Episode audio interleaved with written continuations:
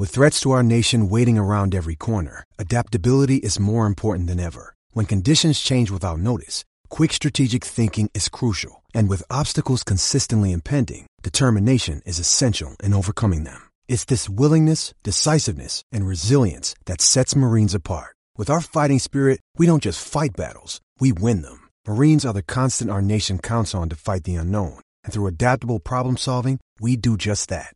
Learn more at marines.com. I'm Alex Rodriguez. And I'm Jason Kelly. From Bloomberg, this is The Deal. Each week, you'll hear us in conversation with business icons. This show will explore deal making across sports, media, and entertainment. That is a harsh lesson in business. Sports is not uh, as simple you know, as bringing a bunch of big names together. I didn't want to do another stomp you out speech. It opened so, up so many more doors. The show is called The, the deal. deal. Listen to the deal. Listen to the deal on Spotify. Hey, what's up? Welcome back. This is, of course, David Scales. Before we get into the episode, I just wanted to share some news. Big, exciting update for the Surf Splendor Network. Today marks the first day that we actually bring on an affiliate of the show. Not exactly a sponsor.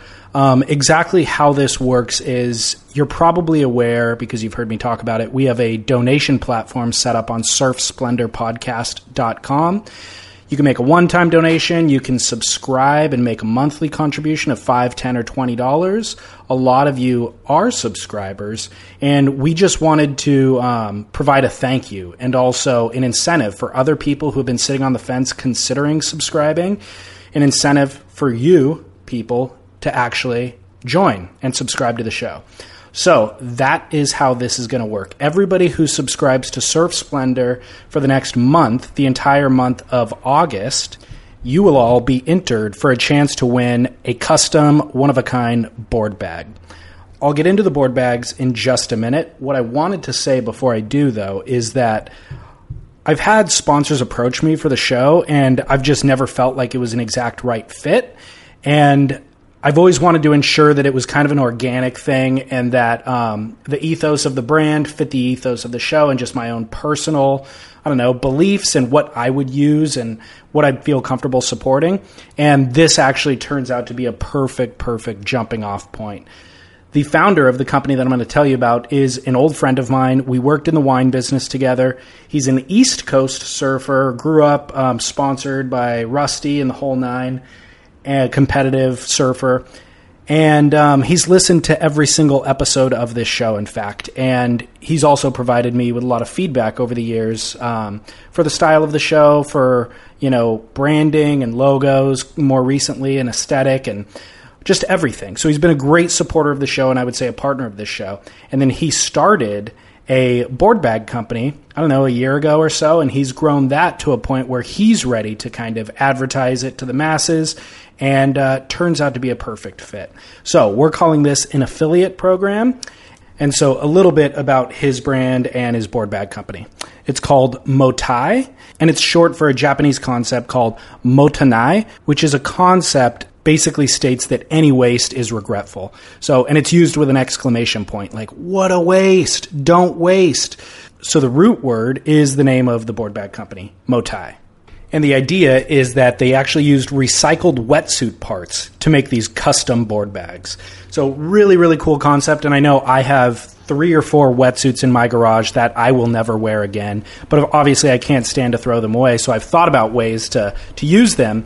That is how they are making the board bags recycled wetsuit materials with a little bit of um, really interesting fabrics and leathers incorporated into them. They also include a water resistant stash pocket so these are board bags um, that there's nothing else like on the market, like a completely new, radical style of board bag. So, for the purposes of this affiliate program, if you subscribe to Surf Splendor Podcast, you'll be included and entered to win a bag valued up to $250. There's no size restrictions. It will be made to your specifications for the board of your choosing. It includes an allowance for the add on stash pocket or cutaway for a large single fin. You can choose from any style of fabric currently in stock. It's transferable and giftable, but no cash value. It must be used within three months of winning this program. And what's even cooler is that even if you don't win this board bag, only one person will win. Even if you don't win it, anybody who has in the past or up through this entire month of August that makes a financial subscription to this podcast will also receive 15% off their first order of a Motai custom board bag. So, super cool program. Big shout out to Motai. I'll have a link to their website on surfsplendorpodcast.com. And then, of course, that's also where you can access the donation link, surfsplendorpodcast.com slash donate. And uh, yeah, get on the program. We would be thrilled to have you. All of this kind of revitalized and reinvigorated content that you've been getting over the last six months is an absolute direct reflection of those who have contributed financially to this show. So I'm fully committed to continuing that level of work and production on this program. And in fact, I'm going to be ramping it up even more so. So, um, your contributions, affiliate programs like this with Motai are what make all of that possible. And hey, guess what? They're super rad board bags, and everybody should have one. So, it's a win, win, win. All right? Thanks for listening. Thanks for participating. And without further ado, here's today's show Grit with Chas Smith.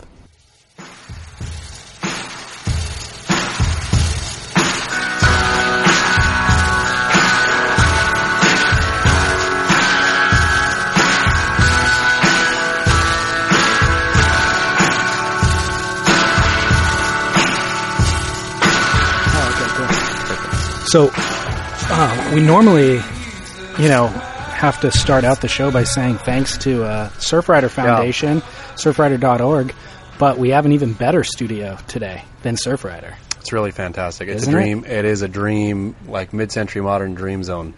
Yeah, thankfully, I've got family that lives in San Diego, so which is Chaz's neck of the woods. So we just figured while I'm down here, we might as well get the show done, so we don't have to travel up to San Clemente together. It feels right. It does feel right, and you came prepared, man. What do you got there? I just I've got my standard, and I thank Derek Rielly for this. Quite frankly, we were in Palm Springs uh, not too long ago, uh, both working on our books, uh, having a little writers retreat. Um, and Derek, I think I was drinking some whatever I can't even remember. It was some vodka cocktail, and Derek ordered a vodka coconut water.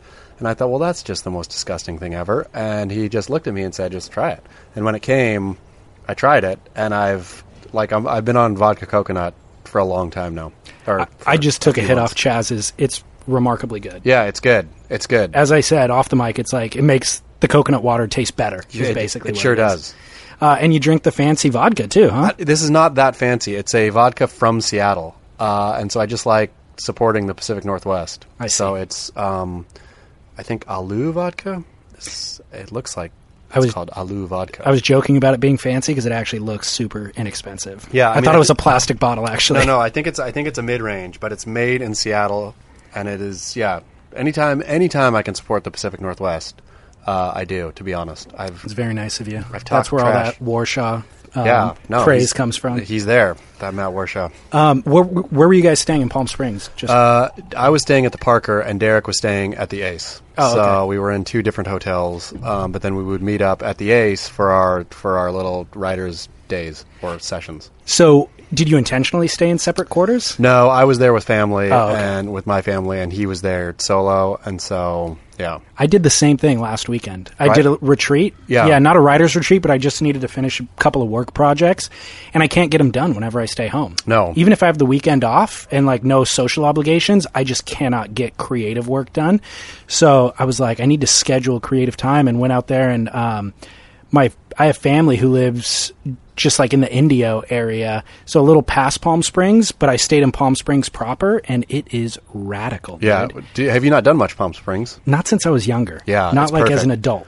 As a, in terms of like creating stuff, I feel even though everything I've created there has been trash, um, when I'm do when I'm there, like you get a little boozy, you swim in the pool, and then you work, and then you just go back and forth between boozing, swimming, and working, and you can get on a real rhythm of that, which I feel again, my work that I've produced in Palm Springs has been, I think all of it has been total throwaway. Um, so maybe if this, if the work that I did with Derek there is not throwaway, then we have vodka coconut to thank. Speaking of vodka, do we have a vodka sponsor for the show yet? Aren't we supposed to be working on that? I, I do need to get one. So if anybody is out there Yeah. who's listening, uh, has a vodka hookup, like I will gladly drink vodka every show, and I have no problem drinking vodka at uh, eight in the morning. I have no problem drinking it at ten at night. Or I mean, vodka to me is is a breakfast, lunch, and dinner thing. So if there is a vodka sponsor, don't worry, you'll get your plug. I I would think, like you you said, I think it was off the mic, like with the coconut water too. It's okay to do in the morning because Sure. you're rehydrating Sure, sure. while you're dehydrating. No, it's healthy. It's, It's- perfect. I feel I feel it keeps me in perfect stasis where it's like doing nothing at all. perfect. Yep. I love it. Well, dude, let's get caught up on. Uh, let's pull back the curtain from the grit curtain. Let's do it. Let's behind the scenes, dude. Um, last time we were talking, you broke the news that you guys fired Michael Ciaramella. We did. Is that is that how you pronounce it? I don't know. Wasn't that how you pronounced it? I think I said Sierra Morella, but Oh, I, you but, did, but you I don't know that I've ever heard him say his own last name. So you may be yeah, right. I it's don't Italian. know either. Yeah, I, I think Sierra Morella. I don't know, dude. Yeah, because Chow C I Sure, is sure, Chow. sure. Yeah. So Ciaramella. That would make sense. Well, anyways, we po- we uh, posted that podcast and it was published by quote the editors. Yep. Then we've seen articles by Steve Van Rees, Giancarlo Guardasconi, I think is his name. Yeah. James Booth. Who are all these people, dude? Amazing people. really? I have no idea. Um, Oh, okay. the- my favorites. That's the best part for me. Is so. Uh, there's amazing things happening. Uh, Derek is a far better editor than me, uh, and far better at I think um, finding talent. Uh, and so these guys come through Derek all right. Uh, and so when I wake up in the morning, obviously he's in Australia, I'm in California, and when I wake up in the morning and read these guys, uh, like re- yeah, reading what he finds these days, I've been totally impressed. I really, really like the Van Rees guy, or is that his name? Yeah, Steve Van Rees. Steve Van Rees. Yeah. yeah, he's been and uh, Guardasconi. Yeah. is that his name? Guardasconi. He's been doing the. I do believe he's been doing the five biggest surf flies, uh, or five most fantastic surf flies, or whatever that Stab ripped off, bald faced, which was pretty funny. But uh, I've loved those, um, and then Booth's stuff I've really enjoyed too. So. Like when these guys come in, I have no idea they're coming, and I wake up in the morning and read them, and I, I I've thoroughly enjoyed. I don't know if other people have enjoyed, but I've been enjoying it. So there's no discussion between you and Derek about the direction that the site's going or stylistically or anything like that. It just shows up and you're as surprised as I am. Yeah, totally. Okay. And I mean, I guess that's a. I mean, Derek and I have been working together so long that I feel uh, the only way he could surprise me, I think, is if he if he put something super kooky on, um, which I do some kooky stuff every once in a while, you know, or put some kooky stuff up, and he does. He has too, not his own stuff, but other people. Yeah. Uh, and I think both both of us text the other right when we put it up and apologize. Uh, but yeah, there's been no apology given or needed for, for those three. I think. Do you? Okay. I mean, do you agree? Or I totally agree. Do you read them and think, well, what is this? No, not at all. I totally agree, but I just wonder like the inner workings of the site and the partnership, you know? And I think that I don't know, um, my interpretation of Beach Grit as a whole has just been that you guys just throw stuff against the wall and if it sticks, you continue doing it. If it doesn't, then you adapt the other way. And I think like that is the way that kind of the tech world runs is like, hey, fail forward, you know, Sure. just like try it and if it doesn't work, adapt. The, the one, I mean, it's one thing that I, I've been thinking about this a lot lately just because I've been pretty serious about Beach Grit now, like more serious than I've ever been for the last three months, I think, or four months. Um, and thinking a lot about it and a lot more about it in a lot more kind of serious ways. And to me, that is the number one. The best part about Beach Grit is just its honesty. Uh, and so when we do, we throw stuff up. If it doesn't work, to be able to admit, oh, okay, you know, we blew it on that. That wasn't that wasn't working. Let's move this way. But just to be really forward about it and never kind of try to hide anything. Yeah. Just yeah, be failing. Not only, I mean, if you say we're failing forward, that's nice, but also failing publicly. And to me, as long as we're doing doing everything we're doing publicly, then it's funny because you know there's no okay we're you know pulling a punch. We never pull stories down. Yeah. If so, if something is a total joke, then we'll leave it up there and just take the hits. You know Hmm. from the from the commenters, deservedly so. Yeah. because we blew it. Well, I guess that's a perfect segue into a argument that you got into with uh, Stab Magazine, right? Oh yeah.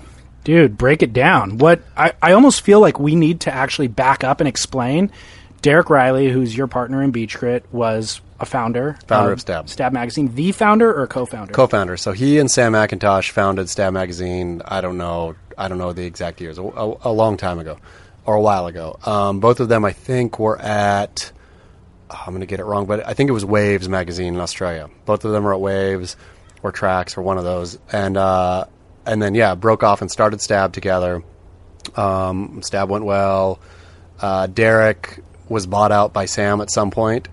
Um, Do you know why Derek left?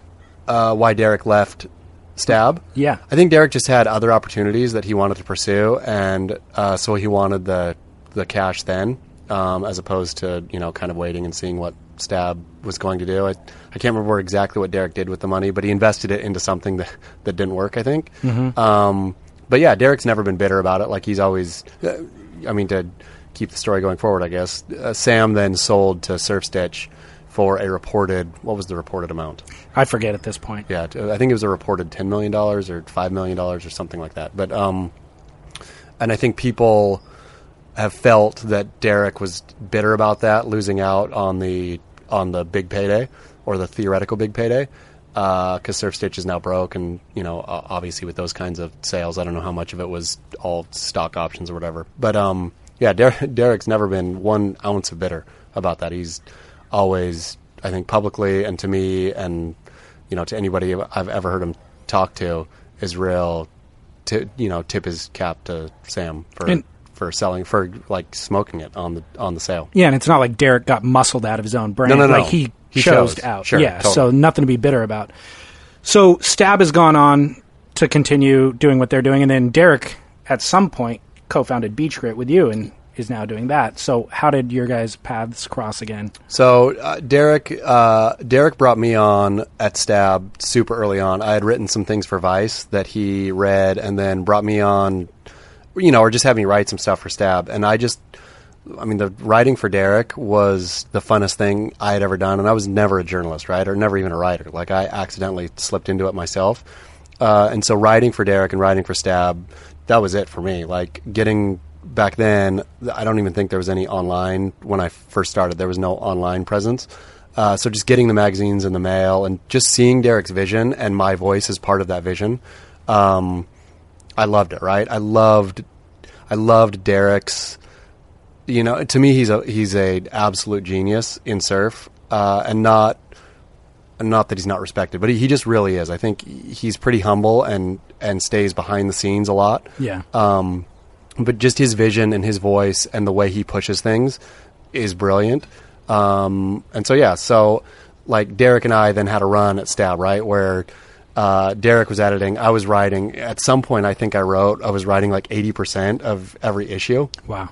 Um, and then once Derek left, got bought out, uh, I lost interest, or didn't lose interest, but Derek was my touch point, you know, uh, more than Stab. So at that point, I kind of went to Surfing magazine and, you know, was writing for other places as well then, I think mostly surfing.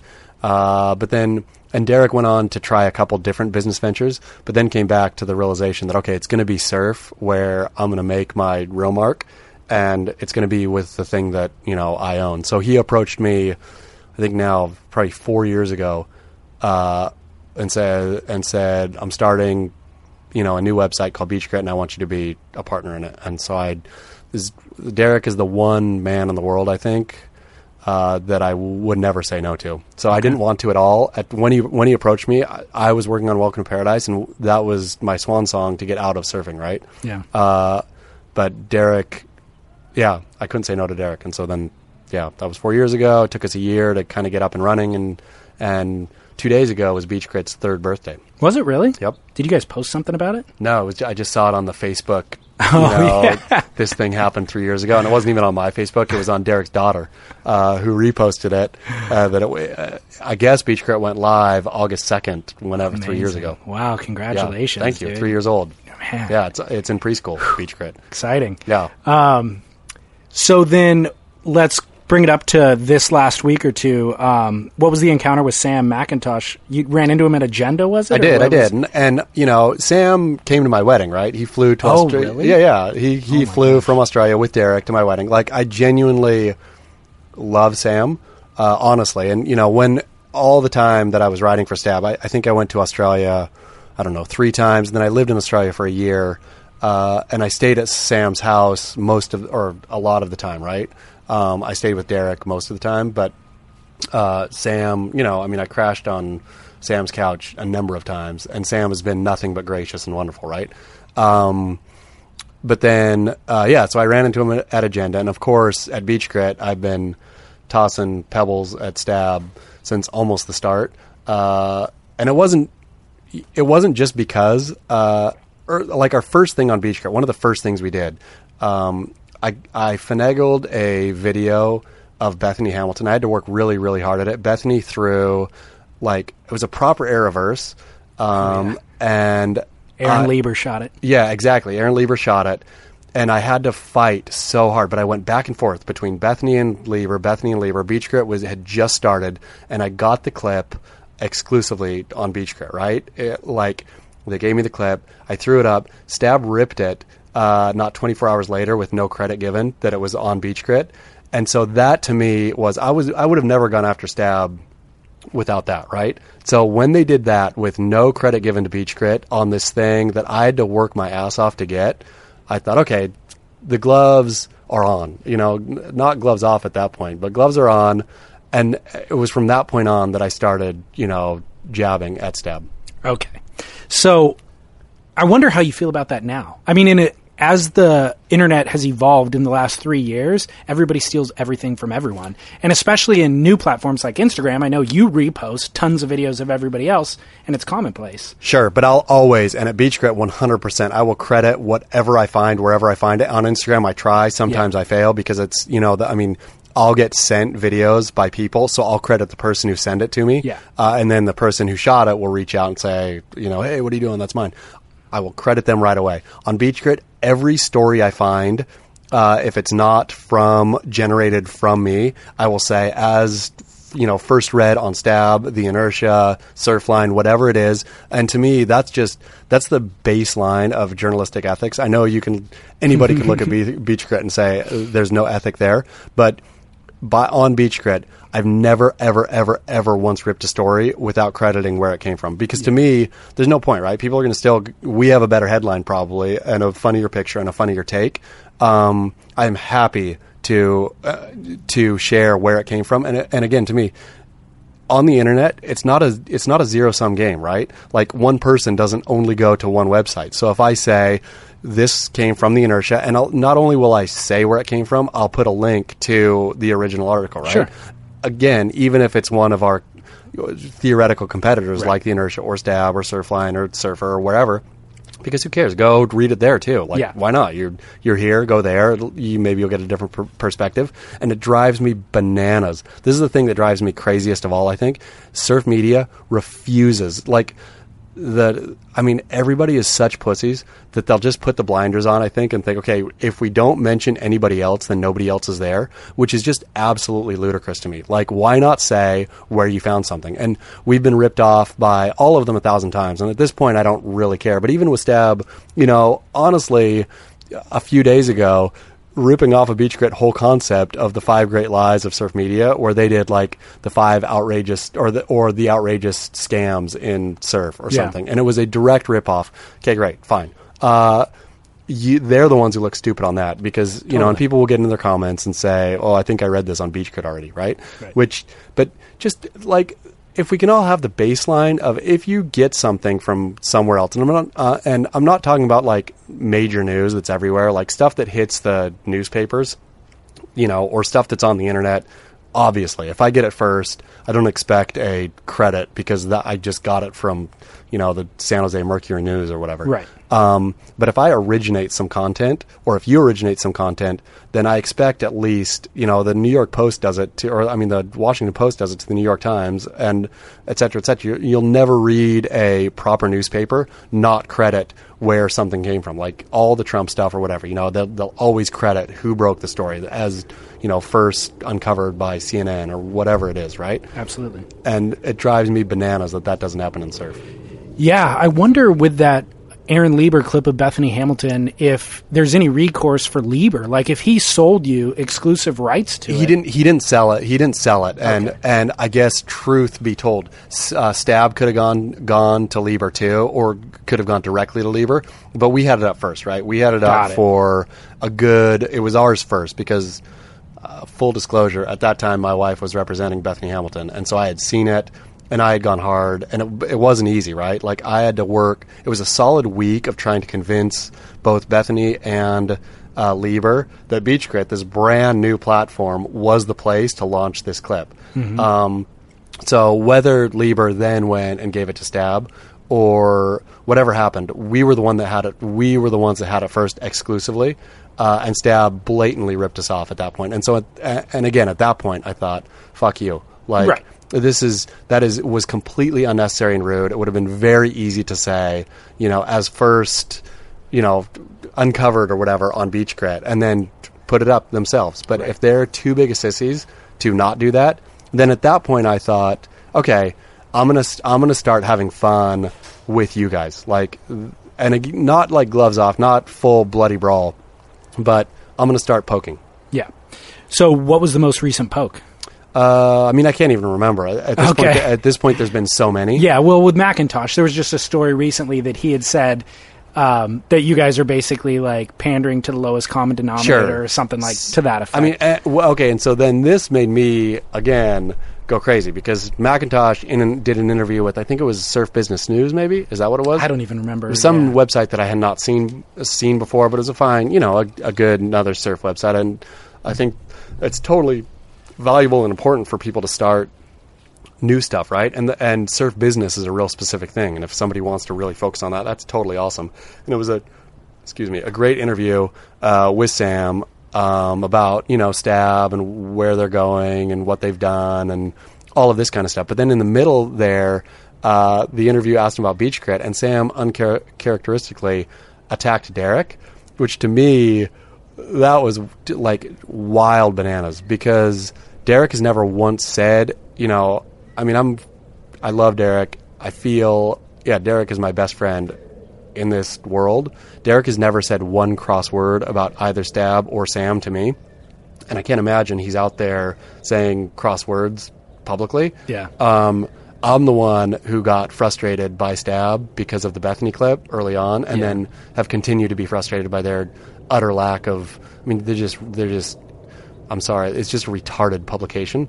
Um, and when Sam then blamed Derek for what I was doing, I thought, no, no, no, no, no, no, no. You don't get away with that because Sam has my email, he has my number. He could have called me and said, hey, Right. what's wrong with you? Don't do this. And I would have gladly had a back and forth of Sam with Sam about why I was doing it. Uh, Sam kicked Derek under the bus rudely and maliciously, I thought, by saying Derek had, you know, some kind of axe to grind because Sam sold the business and Derek wasn't involved, and all of it was just.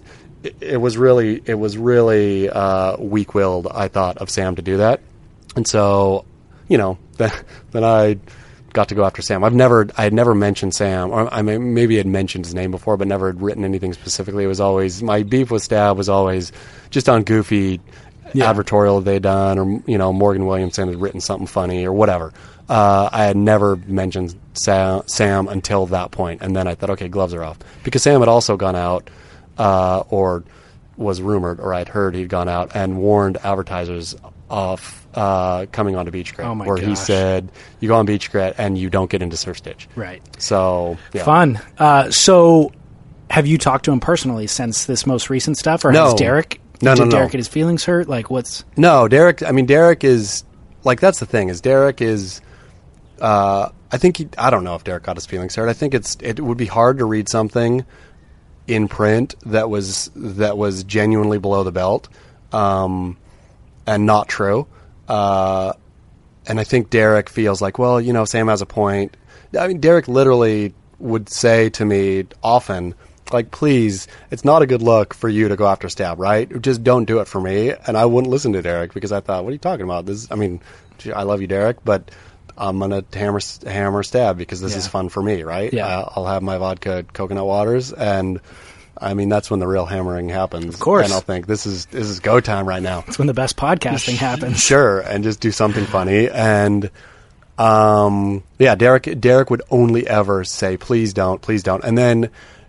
I think he thought, okay, well, I, I can't control it, so I'm not going to tell you, please don't. And poor little Derek, poor little Derek, he's not little, sorry, Derek. Uh, poor Derek is the one who takes the brunt of it, even in Bondi, right? Where I think people will come up to Derek and say, oh, you had a crack at stab again. And it's not Derek having cracks, it's me having cracks. Right. Uh, and yeah, but Derek's the one who has who has to deal with it. Well, bigger picture. Um, you guys started sta- our Beach Grit three years ago now. Happy anniversary. Thank you.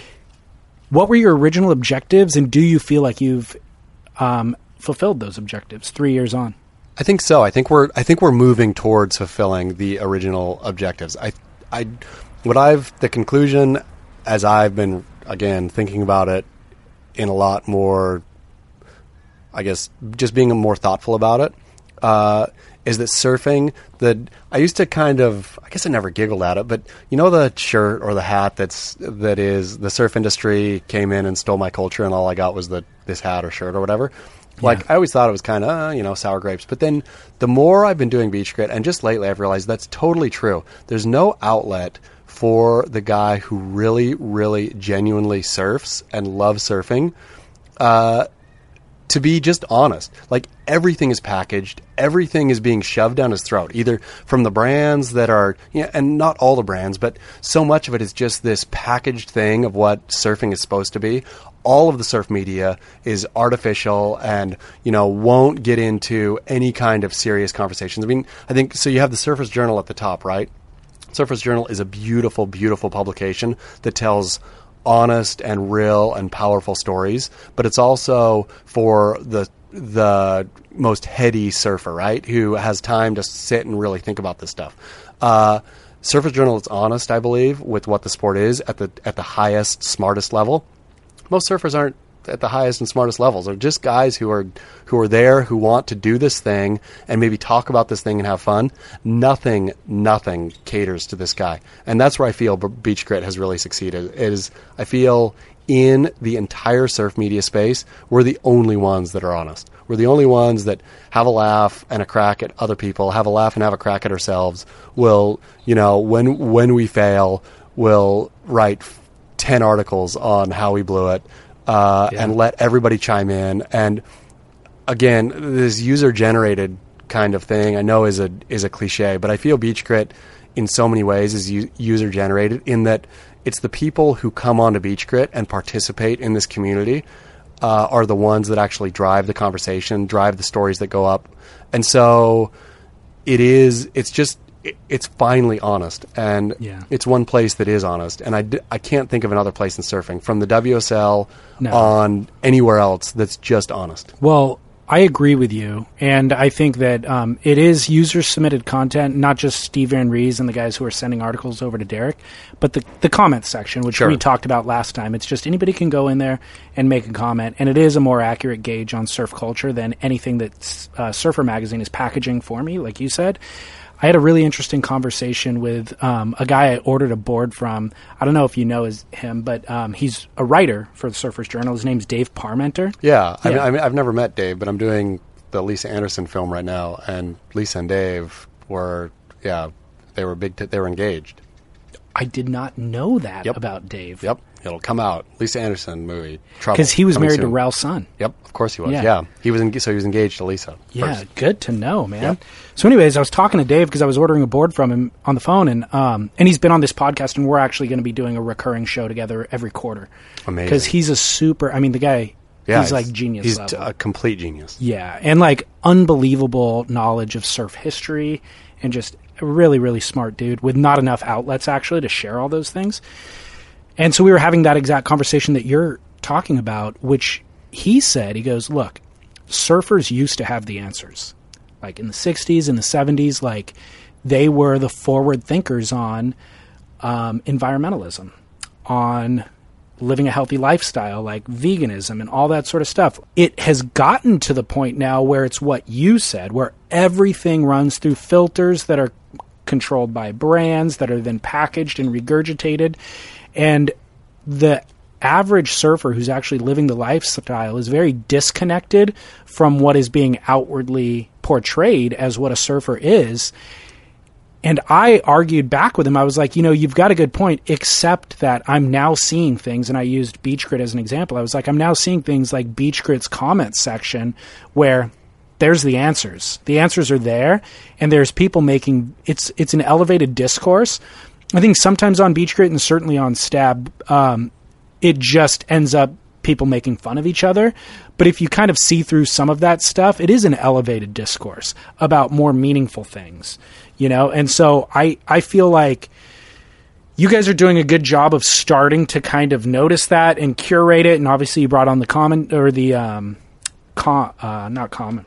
Who's the guy? Neg. who- Negatron. Negatron. Yeah. What is his job He's- though? he's moderator. moderator, Moderator. yeah. You brought on the moderator a year ago to kind of manage a lot of that. And neg- to me, Negatron is an absolute genius of because things do or can get out of control, right? And Yeah. I, I think Negatron is the unsung hero of Beach Grit, like honestly and truly about keeping the tone of what is the conversation that needs to happen and is open to everything, right? Like you can say anything you want, but if it's just cruel and taking the conversation in a weird place, uh, then it just doesn't belong. Yeah. And he's he's happy to to warn people and then knock them off. Totally. And I think that's great. And I, I want to, I think Surfer Magazine, their message board, it's a message, like a forum basically. Like they've had interesting things happening over there, but it's so outdated. Just the layout of it. And it's, if you don't know how to use it, you're never going to go learn how to use it. I got I got on. People thought that I was, or people thought that I, yeah, I had been a troll on there, and I honestly had never been on there in my life. Oh, and so I made a yeah, so I made a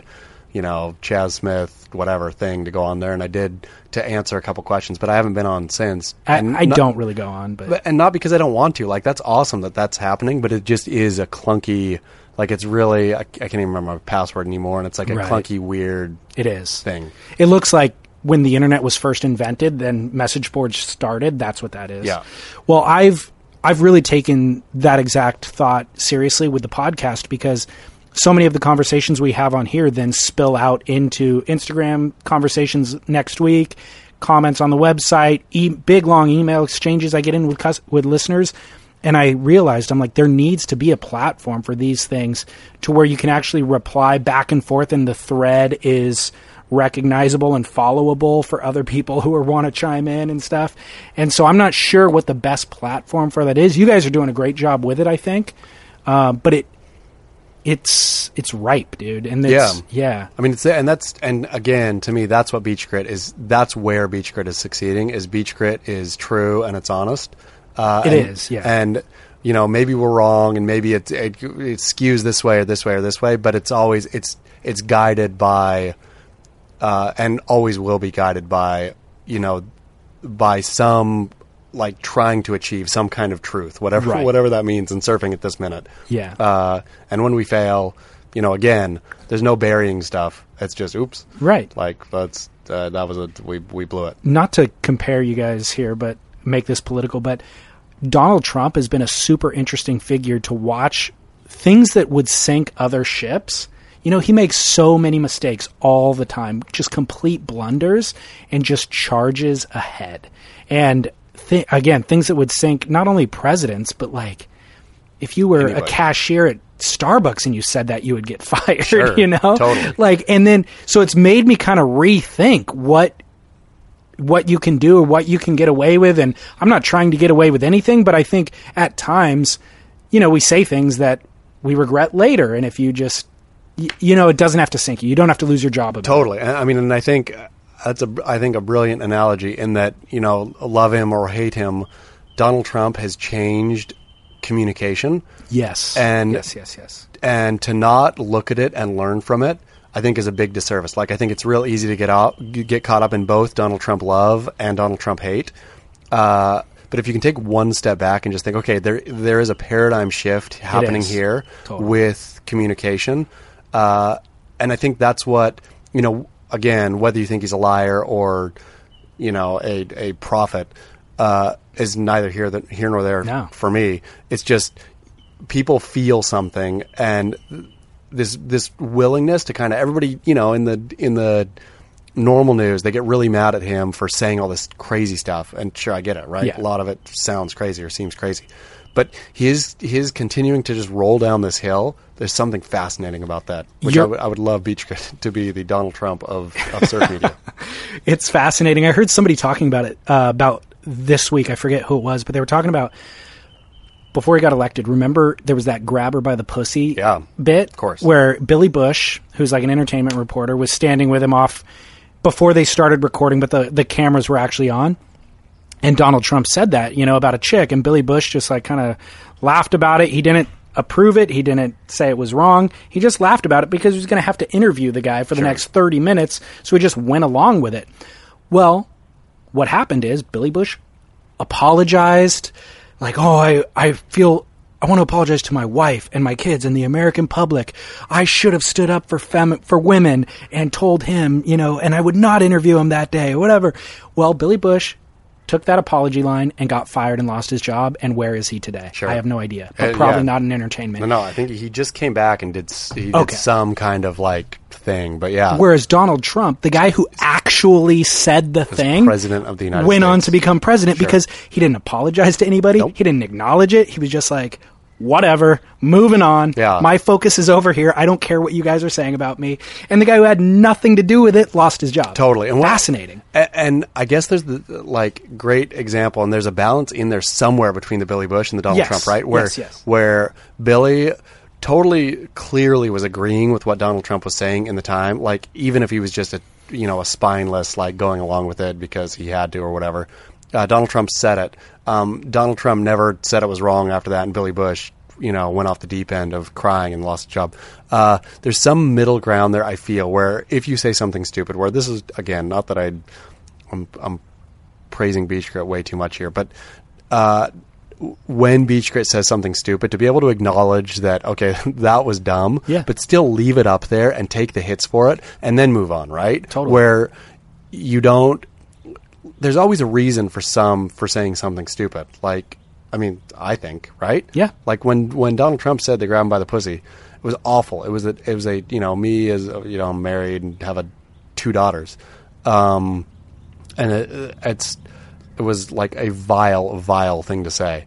Um, and he should have apologized whole heart, you know, whole hog, et cetera, et cetera. But again, you don't just like you don't end it right there. You say, "Yeah, I t- totally blew it," and then moving on. And then Donald Trump got to the moving on real quick, which Yeah. good on him for that. Yeah, I agree. Um, talking about you're praising Beach Grit way too much. Where has Beach Grit failed, do you think? Oh, I think Beach Grit has failed. Sorry, I'm trying to pour Yeah, pour your glass. Don't worry, Yeah. dude. Uh, Beach Grit has failed by. I don't think we.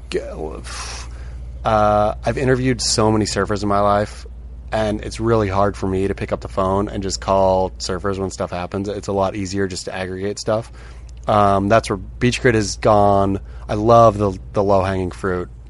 Um, the low hanging fruit is just as sweet as they say.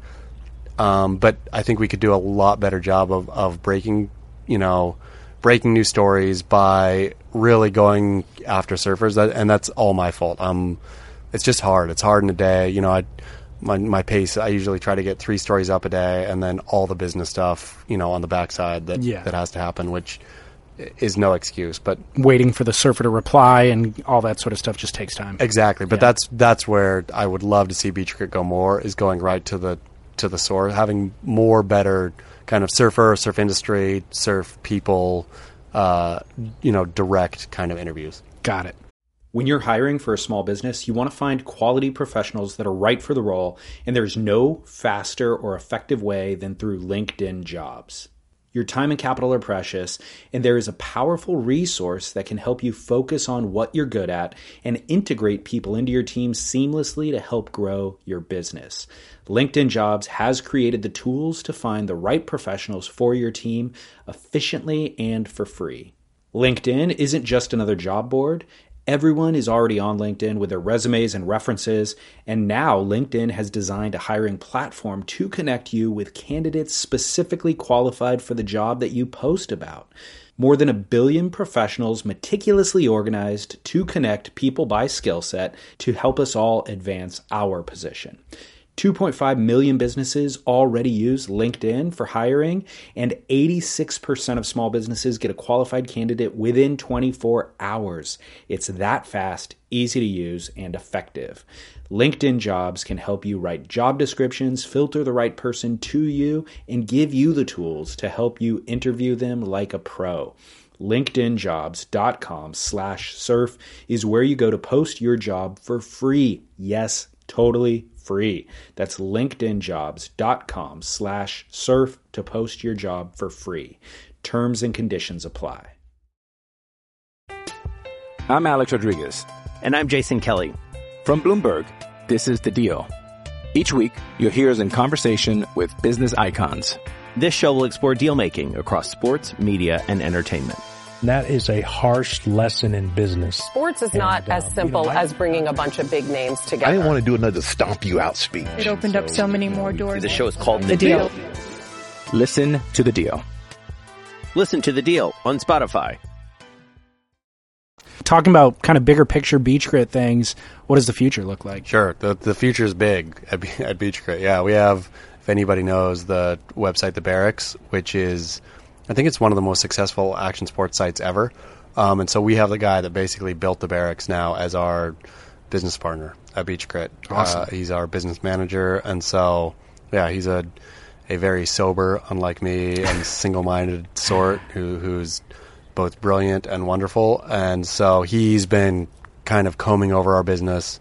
Uh, Derek and I, if anybody knows Derek and I, then they know we're we're, just riders at the end of the day, and you know we're we're clowns. Um, our business manager is not a clown; he's a very serious man who has done very serious things. So Those, uh, those guys look for people who build organic businesses, and you guys have done that. Oh, and that's I think that's what he saw, right? He saw that that Beach Grit is filling this. He he wouldn't have come on if he didn't see Yeah. what it could be, and that's what made me. That's what's made me pay more attention to it in the last few months. Of we actually have built something, um, even if we're clowns, and yeah. So having it, taking it seriously, and in taking it seriously, it doesn't mean being any less irreverent or any less beach gritty. Uh, it's all you know. In a way, it's just how do we make being beach gritty bigger?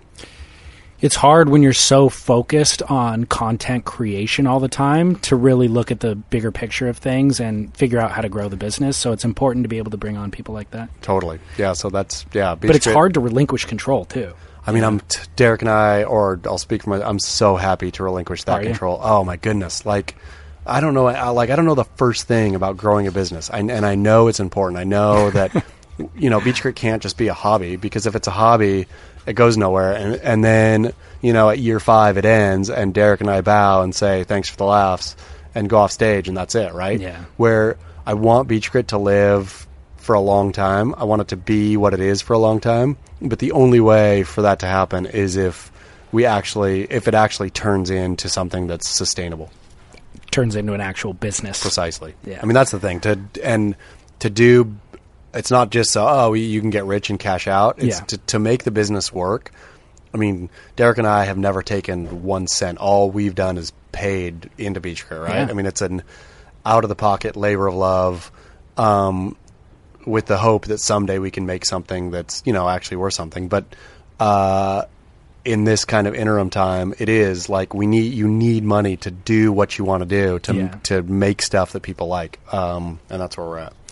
Yeah, you know, I've often in my life felt um, like I'm so apprehensive to ever ask anybody for money, and I Sure. feel like I take I'm just underpaid in all the jobs that I've ever done because I just want to make sure that they're the employer is getting the better of the exchange and that they're thrilled with it.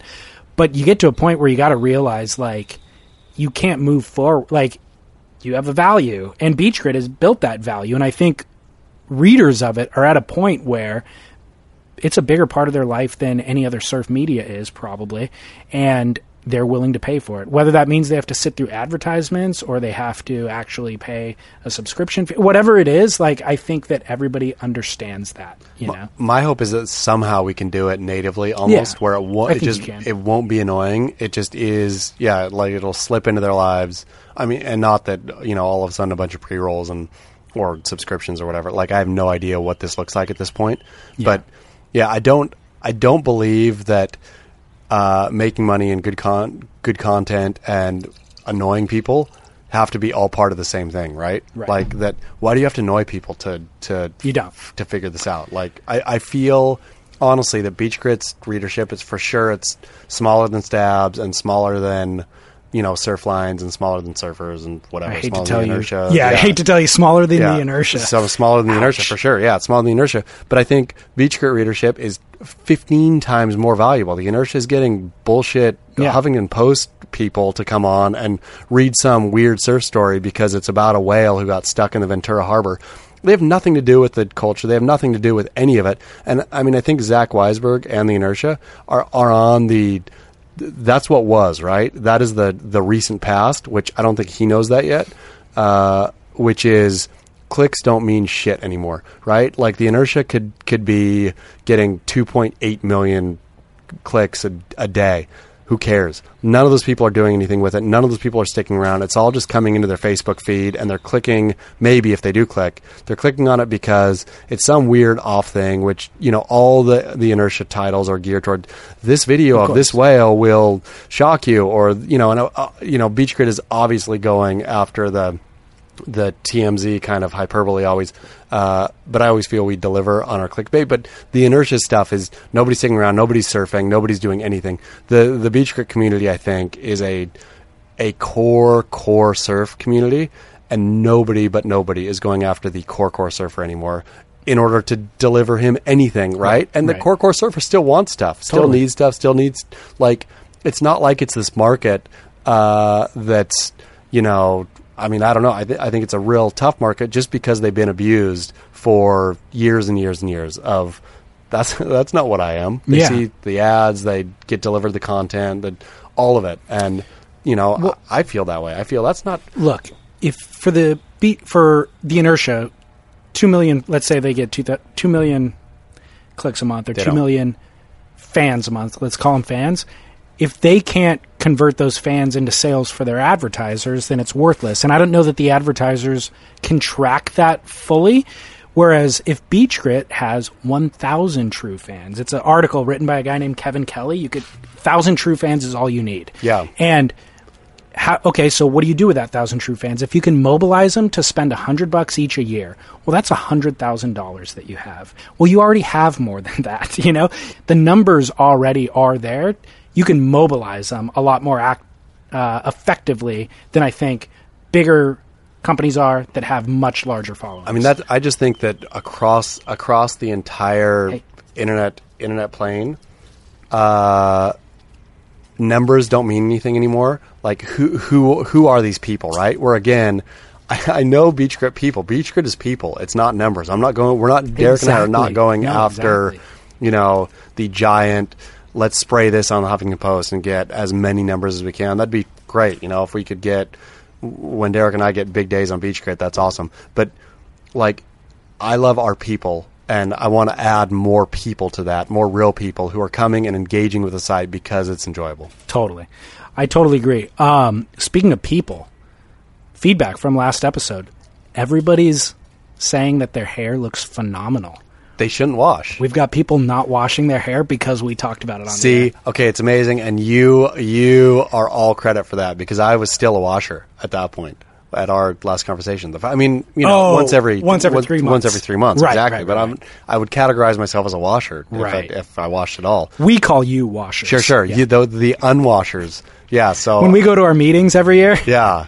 You damn washers. Yeah. the washers. But yeah, brilliant. I'm so glad. People will be so happy. dude, people literally have messaged me. I've gotten DMs on Instagram. I've gotten emails. People are like, "Hey, man, I haven't washed my hair since I listened to that. Yeah. it honestly looks better than it's ever For looked." sure. You just How have to get? I, I mean, I thought you did a brilliant job of of walking people through the awk- the awkward stage where you got to go through the couple days of grease. Five days. Sure. And if you're in near the ocean and you can surf for those 5 days, then you won't even notice it. I mean, you may, your hair will look ratty, but once you're through those 5 days, you're gold.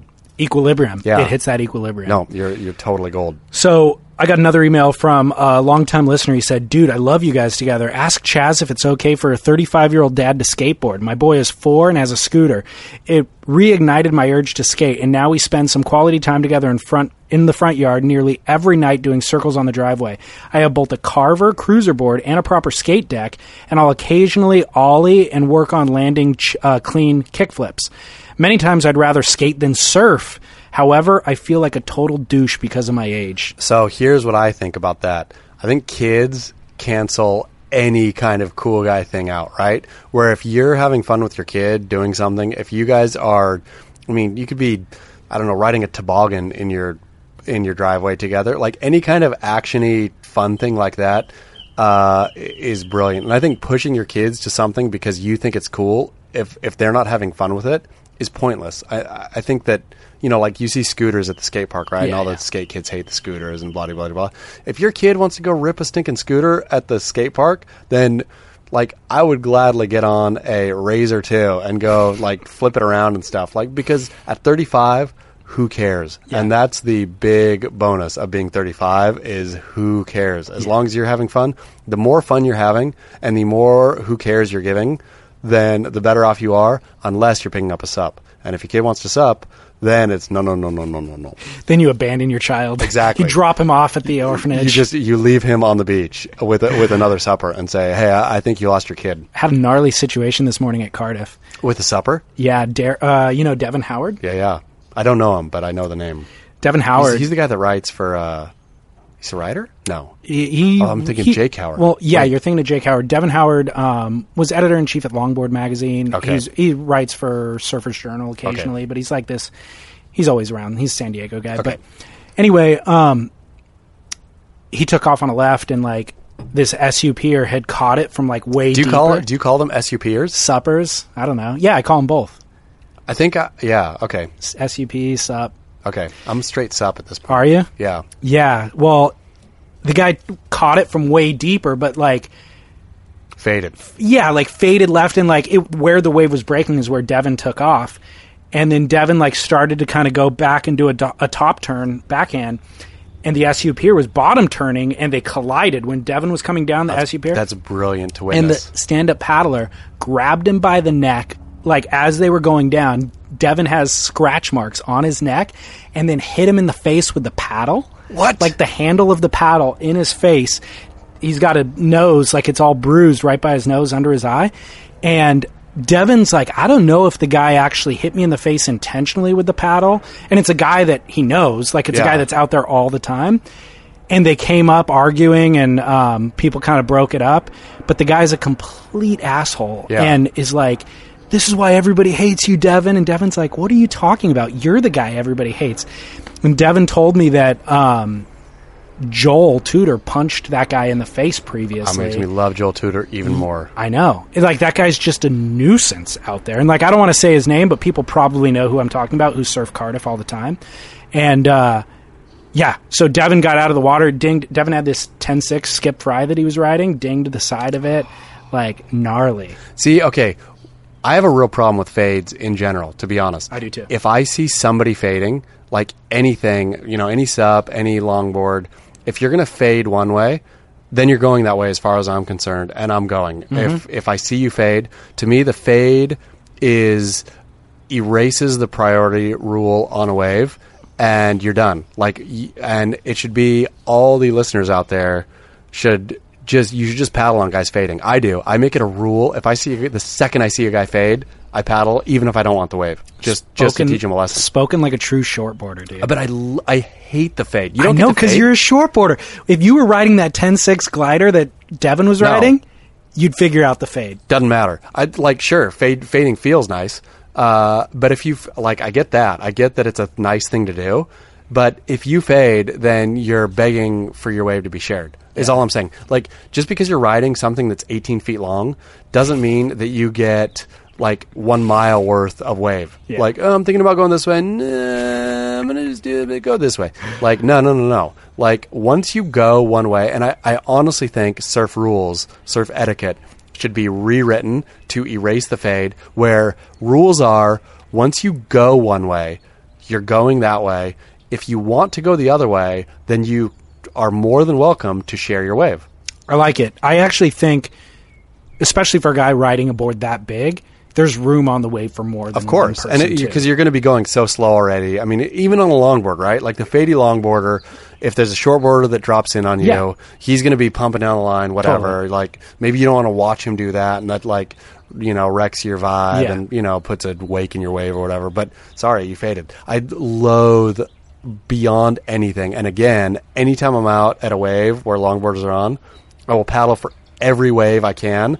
Uh, and get ready to drop in, and if I see them fade, You're gladly going. do it. I'm, I'm going 100%. And then come up with, well, I thought you were going left, bro. yeah, exactly. Yeah. Well, you just said that that makes you love Joel Tudor even more. Let's do a Joel Tudor Oh, I love Joel Tudor. do you really? Uh, I think Joel Tudor probably feels that Beach Grit doesn't love him. I love and Beach Grit loves Joel Tudor like the media loves Donald Trump. Oh, In that, well, that's not very complimentary then. no, no, because look at everybody's numbers. New York, New York Times subscriptions are through the roof. Okay, I everybody's numbers are bananas. Yeah, yeah, yeah. Because of without Donald Trump, it would be the failing New York Times and blah blah blah blah. Right? Donald Trump keeps these people relevant. Uh, I've never met Joel. I would like to meet him. Joel, I would like to meet you. You can armbar me all, all you want. Um, but yeah, Joel to me is brilliant because it feels like he doesn't care and he just says stuff, and his stuff that he says is hypocritical and funny just to bash. Is he an asshole? I've never met him. I I mean I I've never met him either, but I think he is. Like like what what's going on with Joel? Like at once he is this cruisy longboarder who's into like ju- I guess jujitsu isn't calming. I was thinking more yoga, but he seems like a guy who's like pretty um, zen in a sense. Have you have you And heard then- have you heard but have you heard the story of when Danny Fuller kicked his ass on the beach No, in Hawaii? no, no, no. Break it down. I mean, I don't know. It might be a straight rumor, but Give me the most embellished version you have. the version that I have is that Danny Fuller kicked Joel Tudor's ass. Uh, Joel Tudor had been training jujitsu and was a ju- jujitsu mat- master, and Danny Fuller kicked his ass on the beach in, I think, in the North Shore is the version I have. Uh, and then that made Joel go like 10 times more in jujitsu. I remember hearing a story that's why he got into jujitsu, is Yeah. because he got beat up. But um, I didn't know it was Fuller. Yeah, was Danny. Fuller is what I heard. Yeah. Maybe it's not true.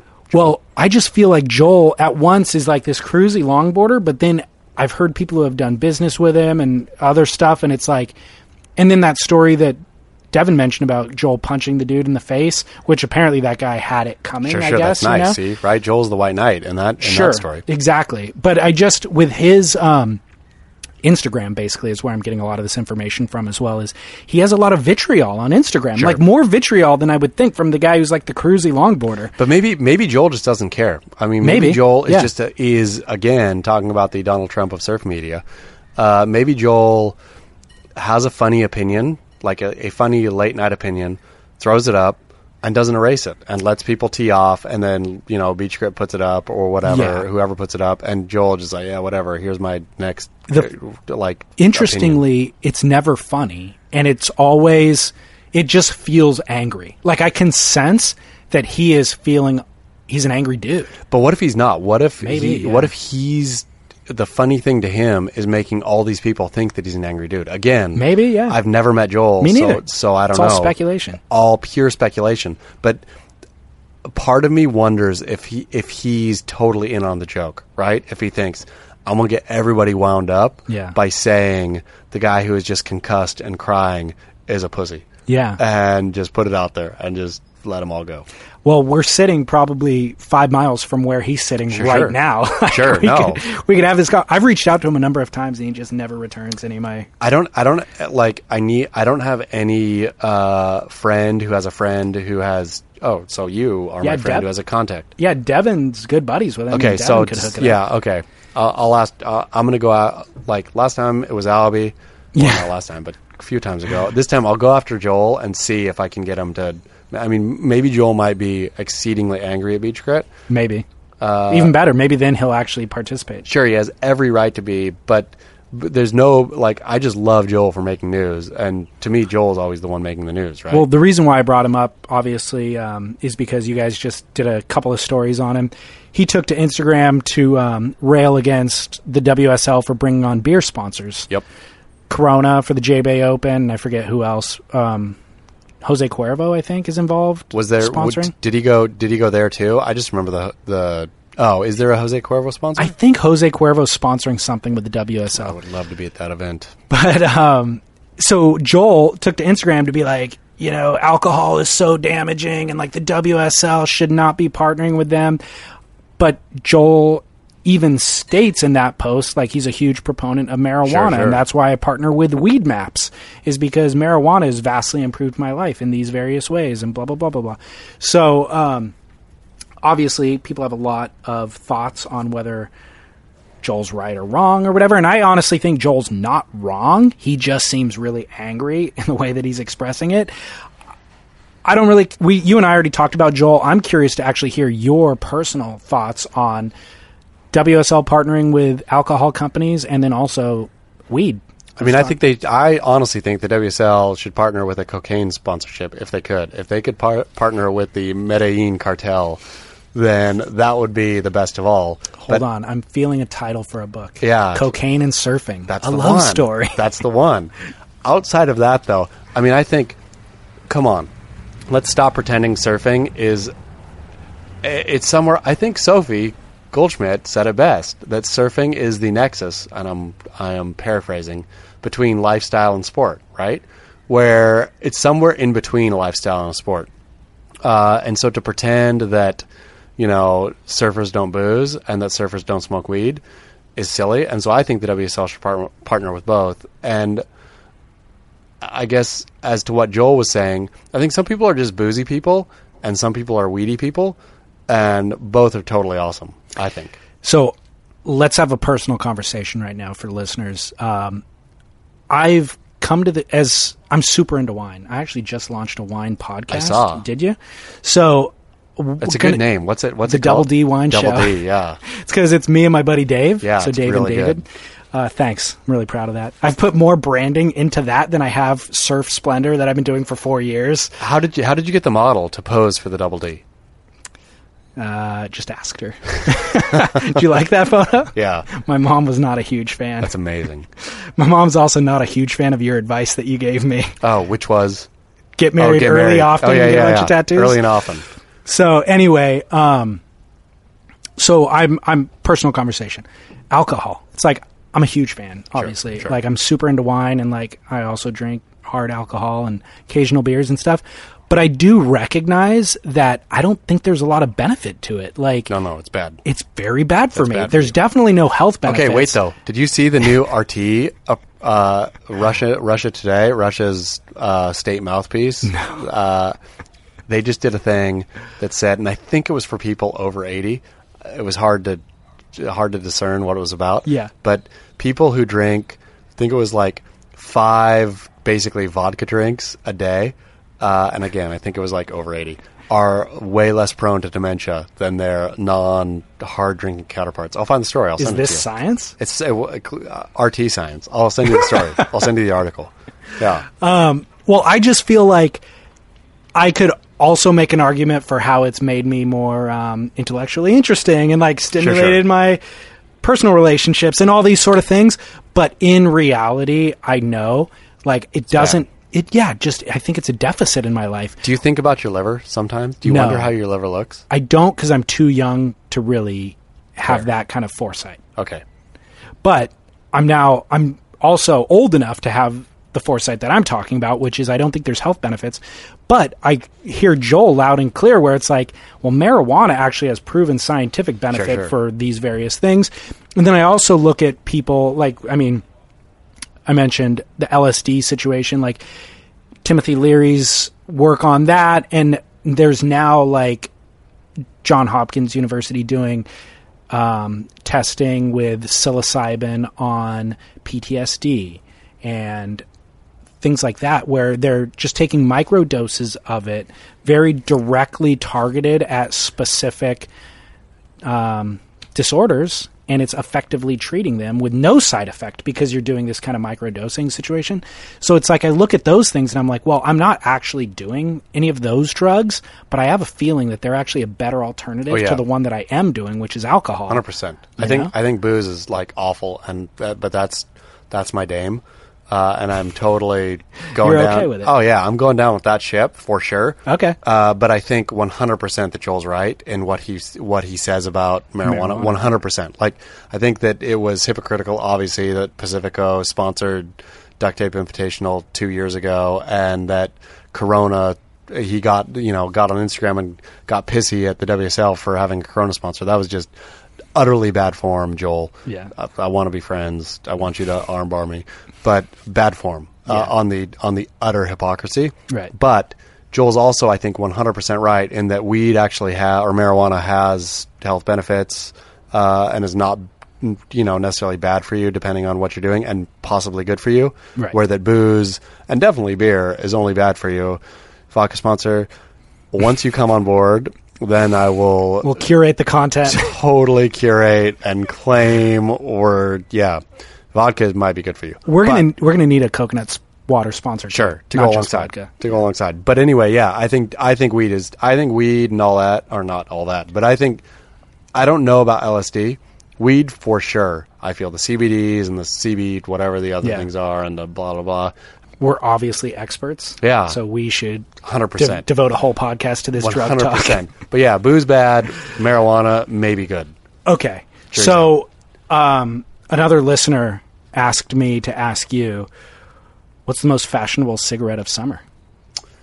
Oh man, I don't smoke anymore. I know. See, I think people Yeah. don't know that. Oh yeah, I know. Every branding, every bit of Chas Smith branding is cigarette, and I did that even after I smoked, uh, stopped smoking, just because I loathe taking a picture, and so it was a really easy way to cover my face uh, while taking a picture.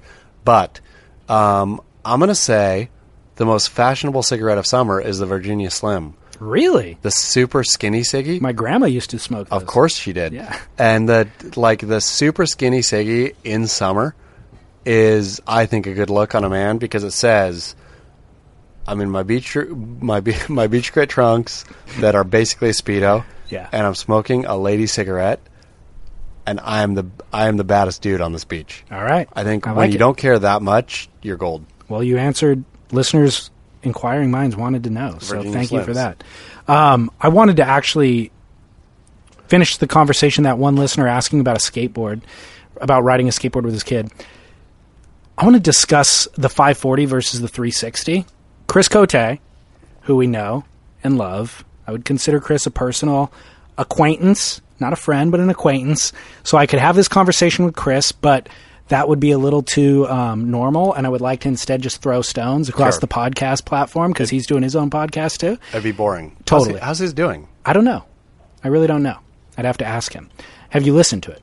I have. Yeah. What are your thoughts? Yeah, I love the art. Didn't Sketchy Tank do the art? Yeah. Yeah. They did that years and years ago. Really? Oh yeah, yeah. I used it. My very first episode ever was with Chris, And and, I that used art. that on episode one. brilliant art. Four yeah. years ago. I what I love most about Chris Cote is that he has wedged himself into action sports. I think in the way that I guess I have too. Uh, but him, he, he, Chris is wedged cross-platform. Like before I came here, I was just listening to Chris Cote call the skate competition at the U.S. Open, and so the fact that Chris can call skate and surf, and I don't know why Chris isn't calling snowboard. Uh, but yeah, Chris Cote as action sportsman Yeah. is brilliant. So his podcast is Ma- Monday Mass. It's Mass Action Sports Show, and so it is surf, skate, and snow. The point that I'm gonna pick apart with Chris, without him here to defend himself, is he calls every full rotation air air a 540. Yeah. So there's a reason why he's doing it, and it's because he knows more about. He's comes from the skate background. So I've always just kind of acquiesced to Chris and be like, well, if he calls it a 540, then it's a 540 because he knows skate and I don't. And a lot of these things that we're doing in surfing come from skate. But I think there's also just math, you know? Chris, Chris is wrong. Chris, I feel is wrong. I feel he's wrong, dude. I've sat down with with skateboarders before uh, and showed them what Chris calls 540 airs, and they're saying, "What are you talking about? Look at the nose. Look at the nose of the surfboard. Let's let's pretend the wave is a ramp. Look Yeah. at the nose. It's facing this way. Guy goes up. He's coming back around. The nose is facing the same way. That's 360. So even the skaters say it's a 360. Yes. So I'm going to pick one particular wave so that we're not just talking in platitudes here. Sure. One particular wave. We all saw it, but I will post it. SurfSplendorPodcast.com. Griffin Colapinto in a warm up session at the U.S. Open. Everybody saw the air. Matt Biolos posted it on Instagram. A bunch of people posted it. Griffin does this insanely huge, lofty boost. But if you watch where his nose is pointing when he takes off and then where it is when he lands back on the wave or touches down on water, he does 360 degrees of rotation mathematically. Right? 360 degrees from a math standpoint, undeniable. Chris called that exact wave a 540 no less than three times. Was there was there slip on the tail? So when Colapinto came down, did he like go fakey for a minute and then spin out of it? No. Yeah. He landed precisely with the nose pointing the same direction that he launched from.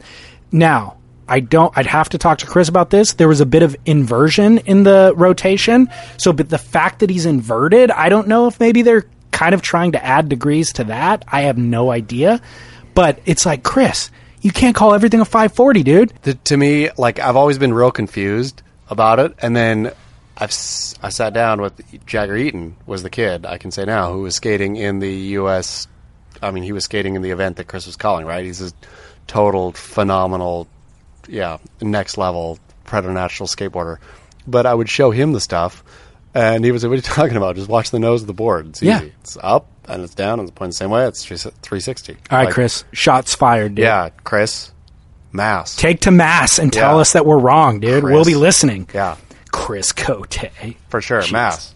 All right. So, um, last time I was talking about like, uh, oh, couple of things we got to catch up from last time. We need a shoe Instagram. Oh yeah, Dude, you're not wearing fancy shoes today. I dude. meant to. This is, but this is this is a uh, toss out to one of my favorite people on earth, Paul Rodriguez. I got these shoes before they were actually released. How many Nikes have you had before you could buy them? Never, not one. Yeah, see? So I got these. This is my first pair, which is the P Rod. I do believe it's the 10. Uh, it might be the 13. I can't remember. No, 10, I think. Maybe 9. Something. Um, but it's the Paul Rodriguez, uh, yeah, his skate shoe. And this is, I think, only Kobe and Michael Jordan have had 10 shoes. And now Paul Rodriguez, skateboarder, has had 10 shoes. How about that? Yeah, it's brilliant. P Rod, dude. P Rod is amazing. Yeah, he's amazing, and it's a great shoe. That's the problem. Is I put it on because this is what I was wearing, uh, and then thought, oh no. Then I thought, no, this is what I was wearing. So I'm going. Yeah, So, how important is it that they're untied? The Uh, laces are loose. and I never tie my shoes. Oh, okay. Then you'll never once see me tie my shoes. Okay. So, do you have to get like a half a size smaller so that they're Nope. snug? Nope. They just don't fall off Nope. untied? Yeah, never, never. Yeah, You're an I- anomaly, dude. What I think tying is like washing your hair these days. I think shoes are made such where they just fit on your feet, and tying doesn't. I mean, you could lose the laces on all your shoes. You should try it. Uh, Okay. and it would it would it would mean nothing. I think shoes have slimmed down, like sizing. You know, not the the ten now. Oh yeah, the ten now is better and more accurate than the ten then. I have a new pair of shoes and it's super snug to get my foot in, so I'm going to take the laces off. What kind of shoes are they? I don't think you'll know them. They're not that hip. The brand's called Greats. They're like Oh yeah, I know greats. Of Yeah. course. Yeah, yeah, yeah. They're rad. So it's a good leather. It's a good leather proper shoe. What is what is the version of greats? Are they? I mean, what are they? What do they represent? Rosen is the is the Sure. model. But what is it? A Stan Smith or what are they? Because greats just rip shoes off, Oh, right? I have no idea. Oh, that's the Yeah. whole point of greats is they take great shoes. That's why it's called greats. Oh. and they do a, you know, another version of it. Got uh, it. But it's the same thing. So it's a it's a it's an iconic shoe that you're wearing. Uh, it's either a Stan Smith or a Jordan or something Okay. that Greats is taking and redoing it. Right? I mean, they're not they're not getting sued, but it's yeah, Yeah. it's Yeah. a it's a great shoe. That's why. Okay. From from one of the greats. Fascinating. Yeah, so it's it's coming from an iconic shoe. Your okay. your outline. Yeah, the the design I love, and it's just super simple, and they're inexpensive. They're like direct to consume. You just buy it on their Yeah. website, whatever. But um, but they're a little snug, and I've that's I've been a little miffed about it, so I'm going to take off the laces. Take off the laces, lead. or or just undo the laces. Yeah, I haven't I haven't tied my shoes in maybe oh like ten years now. Wow. Oh. Wow. Okay, so listeners, no more washing your hair, no more tying, more your, tying your shoes. shoes. Somebody actually emailed and they're like, "How often do you wash your jeans?" Oh, okay. I mean, this is a this is a I this is a great que- question. Uh, if you have raw denim, uh, the the theory is never, or what they say is never. Um, the truth is, the longer you go, the more patinaed they get. Uh, and so I had a pair of APC raw denim uh, that I think I washed after three years um, and they came out of that first wash so incredibly beautiful. Uh, and then, you know, I wore them. Once you wash them once, then you're kind of stuck. If it's raw denim, you're stuck washing them. Um, so I wore them another couple months, and they started stinking. So I had to wash them again, and blah blah blah. And then the crotch ripped. Uh, What's APC? APC is a beautiful French, French raw denim brand. Is it short for something? Um, yeah, that- something in French. Okay. Yeah, it's like a French rock and roll guy Oh, started okay. a jean company. It's amazing. APC is amazing jean. So, um, If it's raw, you you what does raw mean? I don't even know what that is. Raw denim? Yeah. Oh, you don't? Come on, Chas. Oh, Dude, ra- I don't mean, know anything. Raw denim is Start a thing. Start from the beginning, dude. Raw denim is a thing. Raw denim is I have no idea what it means, but raw denim is a thing. And if you buy your raw denim jeans, that's a thing. If you buy normal jeans, like, uh, are you in jeans right now? These are James Perse, dude. Oh yeah, so those are not jeans. Not If you- jeans. if you buy a jean with like stretchy material in it or stuff or something, that's not raw. You know, obviously raw, and then you wash them. I would imagine. Oh, so whenever. raw denim meaning 100%. Hundred percent denim. Got it, got it's one hundred percent cotton. You know, is denim, and those. Yeah, again, I've I've gone three years without washing. They're horrible. It's like the stiff five hundred ones. Yeah, yeah. That's raw denim. Uh, the shrink to fit thing, I don't know with Levi, but that theoretically shouldn't happen. Yeah. But like, you know, the APCs I got, uh, they looked awful for one year. That's the thing about them. Got That's the beautiful thing is you have to muscle out one or two years of wearing a bad pant uh, till you can get to the wash point. Uh, and then once you wash them, like every crease they have on them, once you wash them, a line. Eh, exactly, and it's you though. It's Yeah. the way you move. It's a story for you, and as cra- We're learning a lot here. crappy as that sounds, yeah, like you create. So this your gene then is one hundred percent you. It's not manufactured. It wasn't. Yeah. So well, okay, so last time I did this segment and I pitched it as like wayward quandaries of like I'm going through these things in life and like I need you to give me advice on them. I'm rebranding that segment. Just it's going to be called Barrel or Nah, sure, great. based off your Instagram. Better. Barrel means it's the raddest thing in the world. Sure. Nah means nah, man. Yeah. So barrel or nah, I've got four four categories. You tell me if it's barrel or not. Tide watches. Uh, not because I've never had one that worked. Have you? I've never even tried to buy one because I don't care about the tide. Sure. I don't care about the tide at all either. At all, dude. No. At all. No. I'll go surfing and somebody's like, "Oh, is the tide coming up?" Or, I'm like, "I don't know, dude. I had one hour to surf before work or after work or between things. Like, I'm just gonna surf. I don't care. One hundred percent. Yeah. Like, yeah. I think I think tide watches are a complete no. Big time now, dude. Uh, unless- and is there any fashionable one? No, maybe Nixon does one. I have no idea, but I would imagine if you're uh, like, I would say yeah. I guess if you're in New York and you work in an office, okay, I will say a maybe maybe barrel. If you are some midwestern place uh, with Tide Watch, then I would say barrel because then when your babe coworker says, "Why is your watch so big?" and have those waves on it, you can say, "Oh, I was just checking the surf." Because I barrel. Yeah, because I, I go surf. I get sick sometimes when Exactly. I go. I need to know. Yeah, Exactly. yeah. As a All right. uh, if you're Okay. if you're looking to attract girls, then yes, We do have listeners in the Midwest. sure, sure, of So, course, yeah. They're they're all on that right No, now. no, you should all go And buy look, look for the Nixon a version. barrel watch. Yeah. I guess we already covered this, but cigarettes, barrel or not? oh yeah, no. Nah. Oh. So why did you quit? Is the question.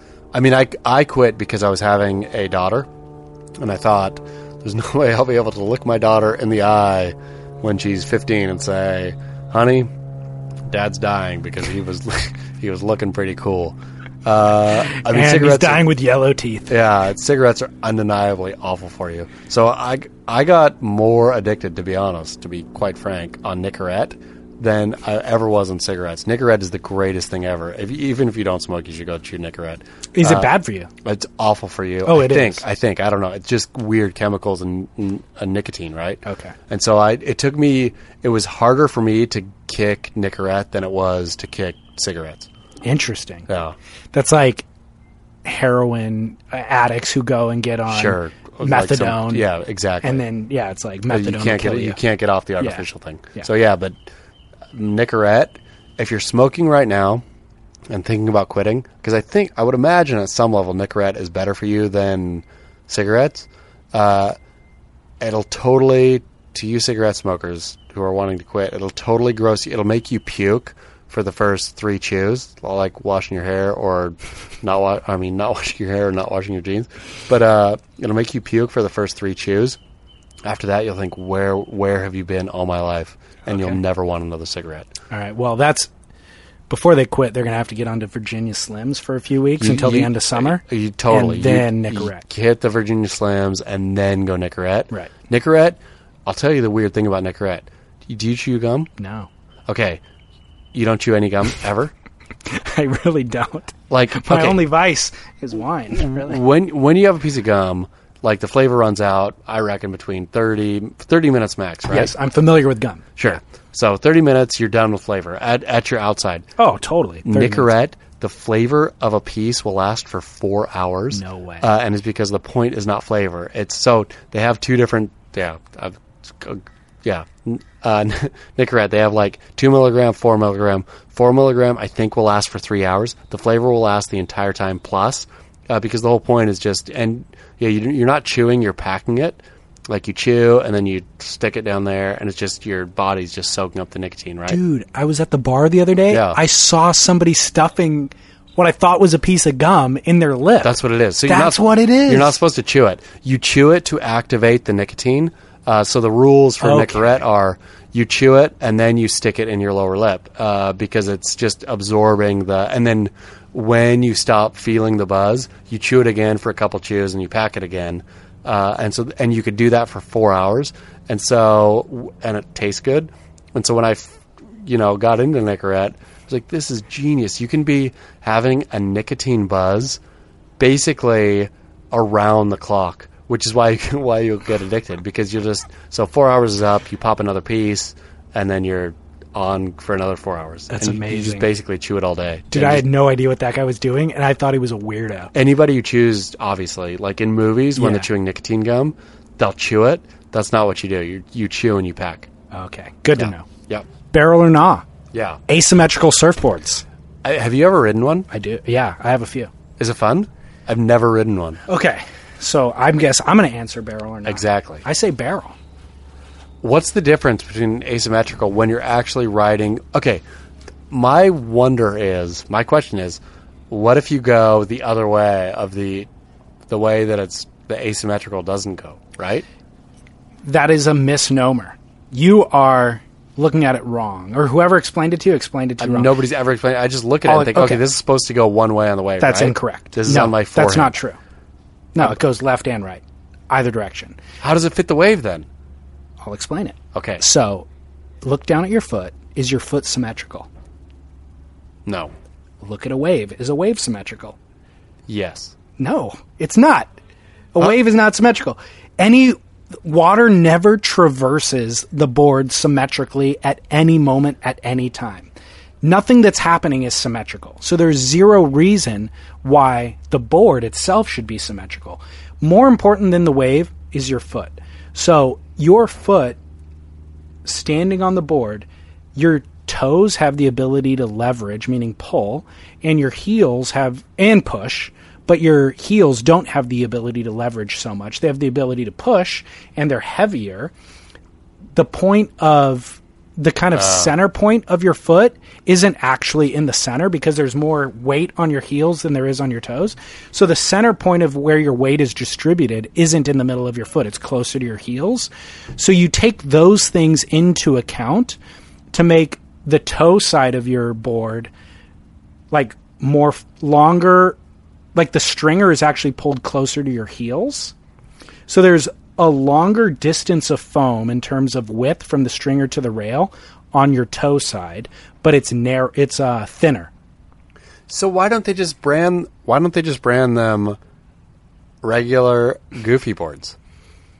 They could. Yeah, they should. They should. Yeah, the because person then, I, ma- then I would buy one. Yes. I've always thought that an asymmetrical board, up until this moment, uh, was for somebody who wanted to go on their forehand. Not true. So I ha- I'm a regular f- footed surfer.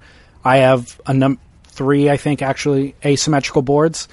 I can go right or left on them, but a goofy footer couldn't ride the board. Who's your asym shapers? Um, I've gotten them from Donald Brink, who's a San Clemente shaper. Um, Matt Parker at Album Surfboards, and he does non-asymmetrical. He does symmetrical boards as well, but he does do asymmetrical boards, and he's done a number for Josh Kerr recently. Of Um, ooh, okay. I mean, finish off, but I have one more question. Um, so the answer is the board is designed for your foot, but it's not. I will say to you, like, it's impossible to say to the shaper, like, hey, Matt Parker, shape a asymmetrical board, let's shape a five. 11 shortboard thruster, an asymmetrical version, and then a symmetrical version. And I'm going to take those things out tomorrow and ride both of them and tell you the differences between the two. It's a very difficult study to do. Why don't you would think you'd think that pros would all be riding asymmetrical then? You know how slow the surf world is to adapt to change. Do you think they will be? I think I I don't know. I think that they will be experimenting with them and in in competition. Yeah. They already have been. A couple Who? of years ago Josh Kerr wrote asymmetrical boards at Chopu, shaped by Rusty. Because Chopu, it's like I just need the heel side to Sure. be yeah, like yeah, I could do this.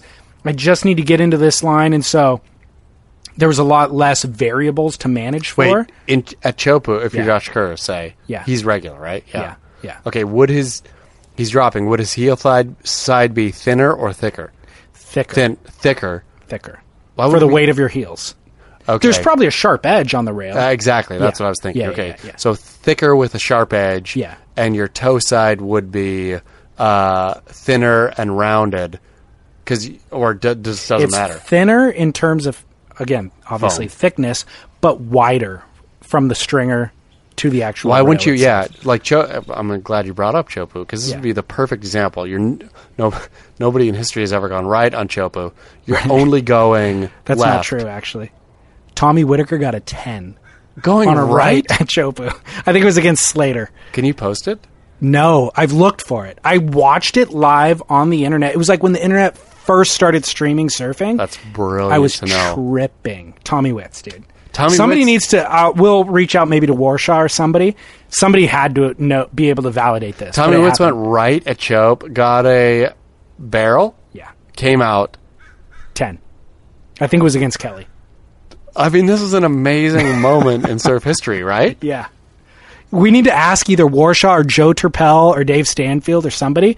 I, I witnessed it, but I need validation. This is amazing. I mean, All right, we'll dig it up. We'll okay, dig it up. okay. But so anyway, Chopa would be the perfect place for if asymmetrical asymmetrical boards actually meant something. To test it. Sure, because you're never going right, except if you're Tommy Witz. Right. But uh, yeah, And it's also to do with the rail line. Like one rail is longer Sure. than the other rail. So, um, and the thing is, the ones that Josh Kerr rode, you couldn't tell they were asymmetrical by looking at them. They looked symmetrical, but there was design. thickness and Yeah.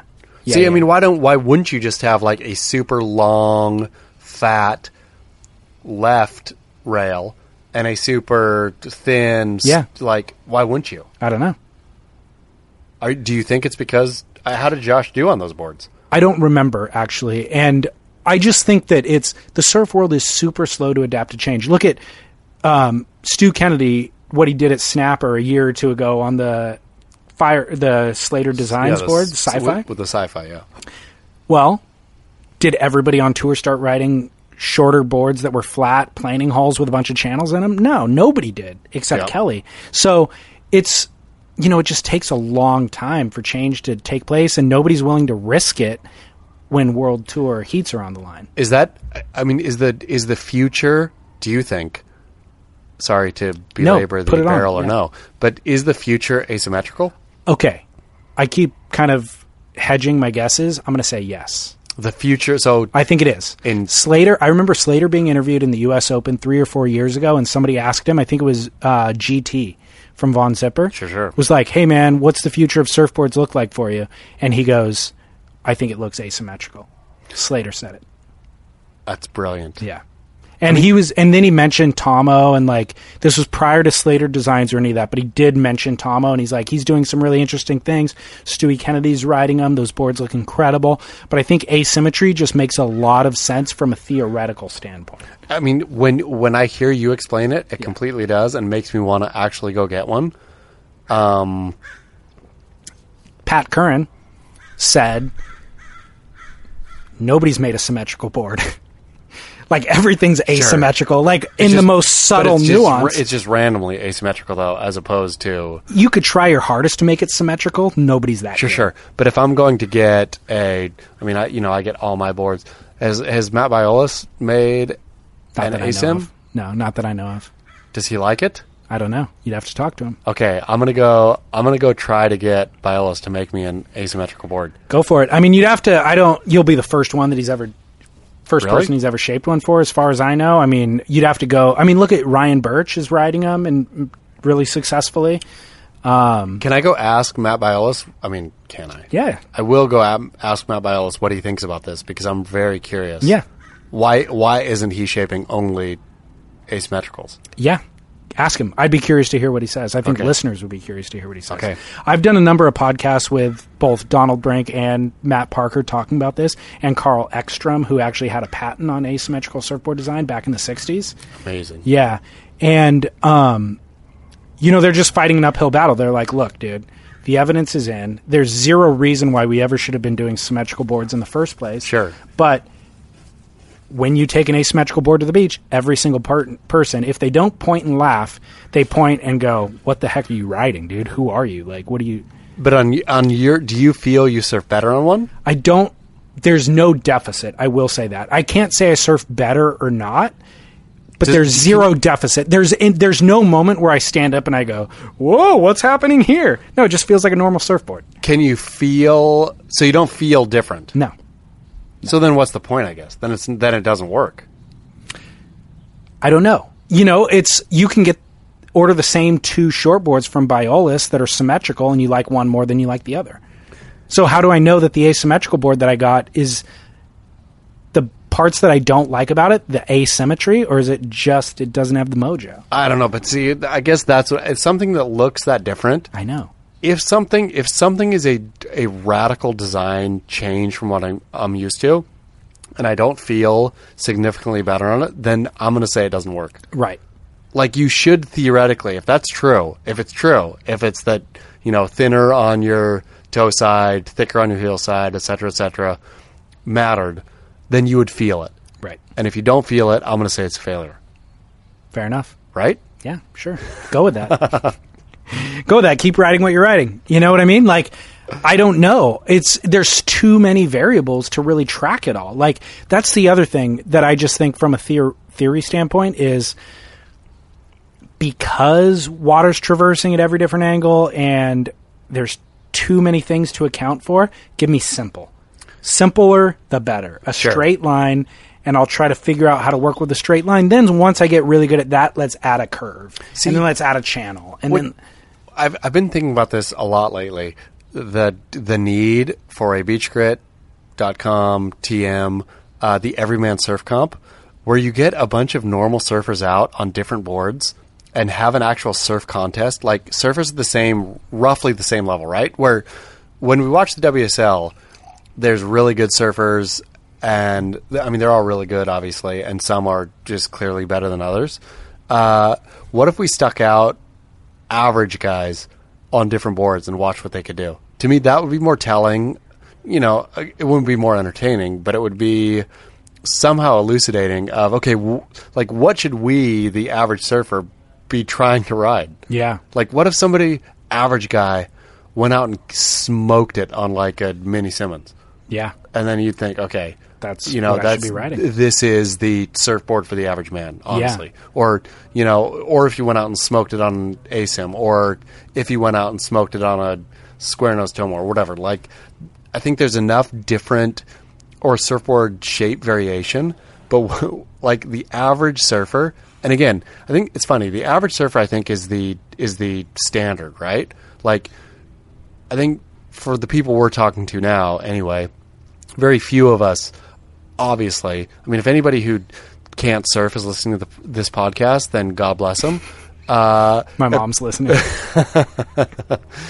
if people who are like doing 540 slash 360s are listening, then also God bless them because Yeah. that's not who this is for. This is for the guys going out and doing a really Yeah. sick cut in his mind, a really sick cutback, Right. right. I mean, what's what's your best move?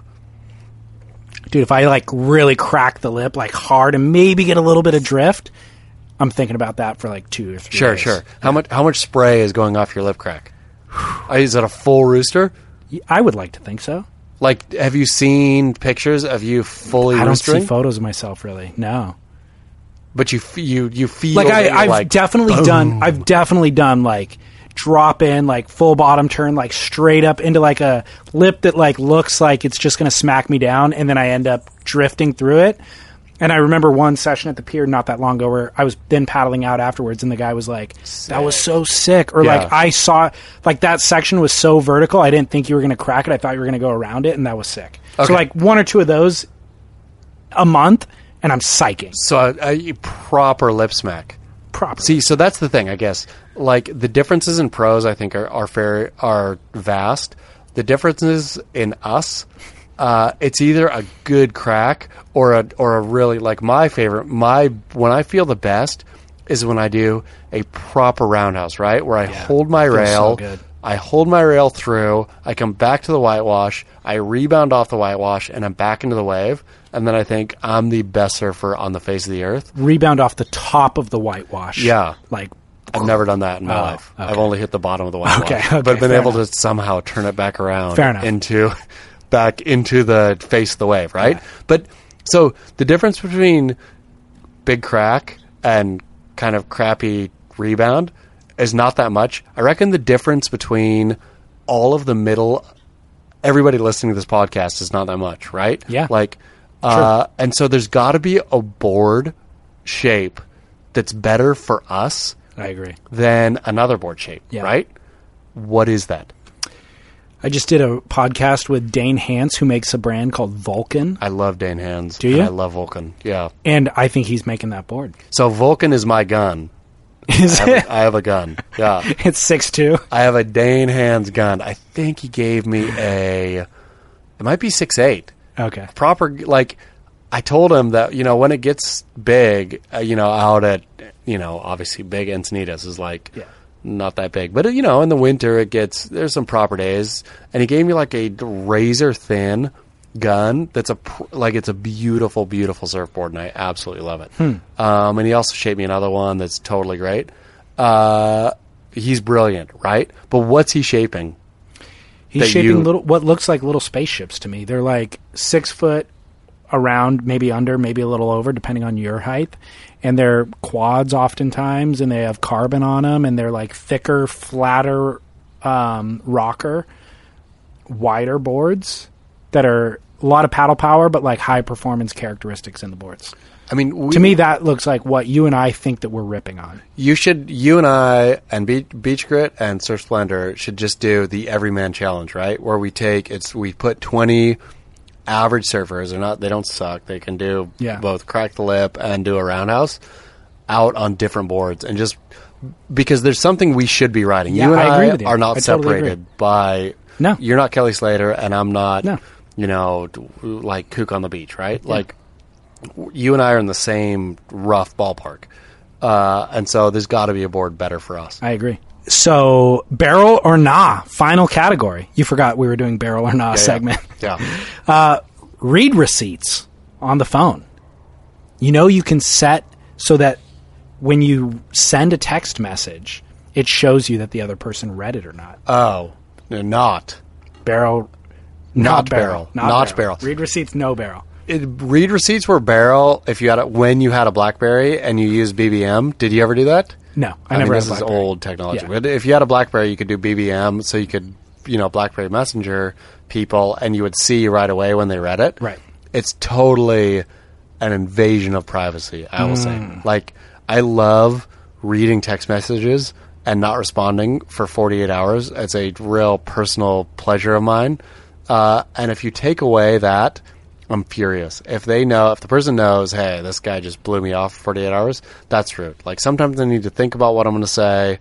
Uh, sometimes I just don't have the time. I, Yeah. I need to read it, but I can't respond then. Uh, Yeah, yeah, I Don't- agree.